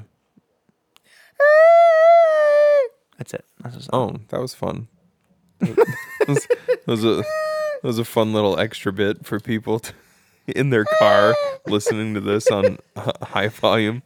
No, it it's would just be, it, it, would be way more blood chloride than that. I it just you. like he sounds he sounds like an animal being slaughtered which which makes Yeah, that scene bad. even more unsettling but it's uh bad. he- it- it's it's it's very fucking bone tomahawk though with the with the Yes. Mm-hmm. giant jawbone that he's being hacked to pieces with pretty hundred percent. pretty awesome overall though i don't i don't know this movie back when we saw it in 2013 we watched it at your parents house when it first came out We and did. You're I remember being so excited about this movie and feeling very underwhelmed. Uh and I'm still pretty underwhelmed by it. And and I didn't I- and I I don't agree. remember back in 2013 watching it and realizing how shitty some of the acting was. Yeah, I, I completely agree with you. I think that that um again, you know, I like Eli Roth as as a person, as a, as a film scholar, and I'll, I'll honestly say film scholar because the dude literally knows his shit. Yeah. Um, yeah, when it comes to like directing stuff or whatever, like he's super super hot and cold, and I would have to put this movie on the colder end of of movies he's done. You know, like uh, un- unfortunately, uh, he's just I don't know. It's like I'm a little let down by it. You know, Yeah. the movie the movie doesn't capture the feeling that I wanted it to. It doesn't have a lot of the hallmarks. It doesn't, you know, it does its best, but it just doesn't work. Yeah. You it- it's cannibal movies sh- should exist only in the in the area that they exist in. To try to redo that, it's not going to work. There's a period, a, a weird period of time, you know, in the '80s when these cannibal movies were at their peak, and it, it will never be replicated. And to try to do so is just a failing effort Yeah. you know that, Yeah. and that's all there is to it eli roth uh, did his best to, to to to do better than that but it still doesn't Fell really short. hold candle Yeah. it, yeah it falls short it does quite frankly but Yep. that's just my opinion Um well, we should probably end on that because this is a long ass episode. i i thought we were going to go for another 45 minutes and have this be like a three hour 15 Oh, we could episode we could split it into a two-parter if you wanted to. yeah it's Uh, anyway, that that is the Green Inferno and Cannibal Holocaust, and uh, and and and that's it for this week. You know, go watch them. Go watch them and let us know what you think.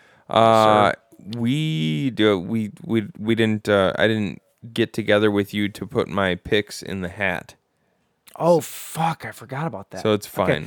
We'll. Uh, so here's what we're going to do next week then uh, no one's going to know what the next week is. oh, crazy! This is gonna be a this is gonna be a bonus thing to a where you mystery. don't know what next week a is. mystery week. Maybe Um, maybe we'll even do a poll in our uh, in our Instagram stories. oh, we could totally do that. We'll do a poll. So, How about yeah, that? We'll do a poll, and then uh, at least for the week coming up, and then on the next week we'll do the rest of the month. Yeah, Sound right? Okay. sounds good. Sounds good.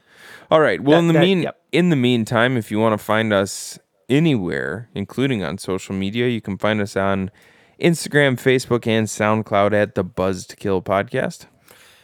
You can also find us on Twitter at the Buzzed Kill PC, and also please, please, please check us out on Spotify because we are now playing there. Please, you know, go there, give us a follow. and and and uh and go give us a review and you know between one and five stars on Sure. Apple iTunes or whatever the hell it's called. Yeah. We and I'm- appreciate it And I don't want to force you, but you know, I mean, there might be there might be a kitten who is murdered if if you don't. So Yeah, whatever. Kittens, kittens.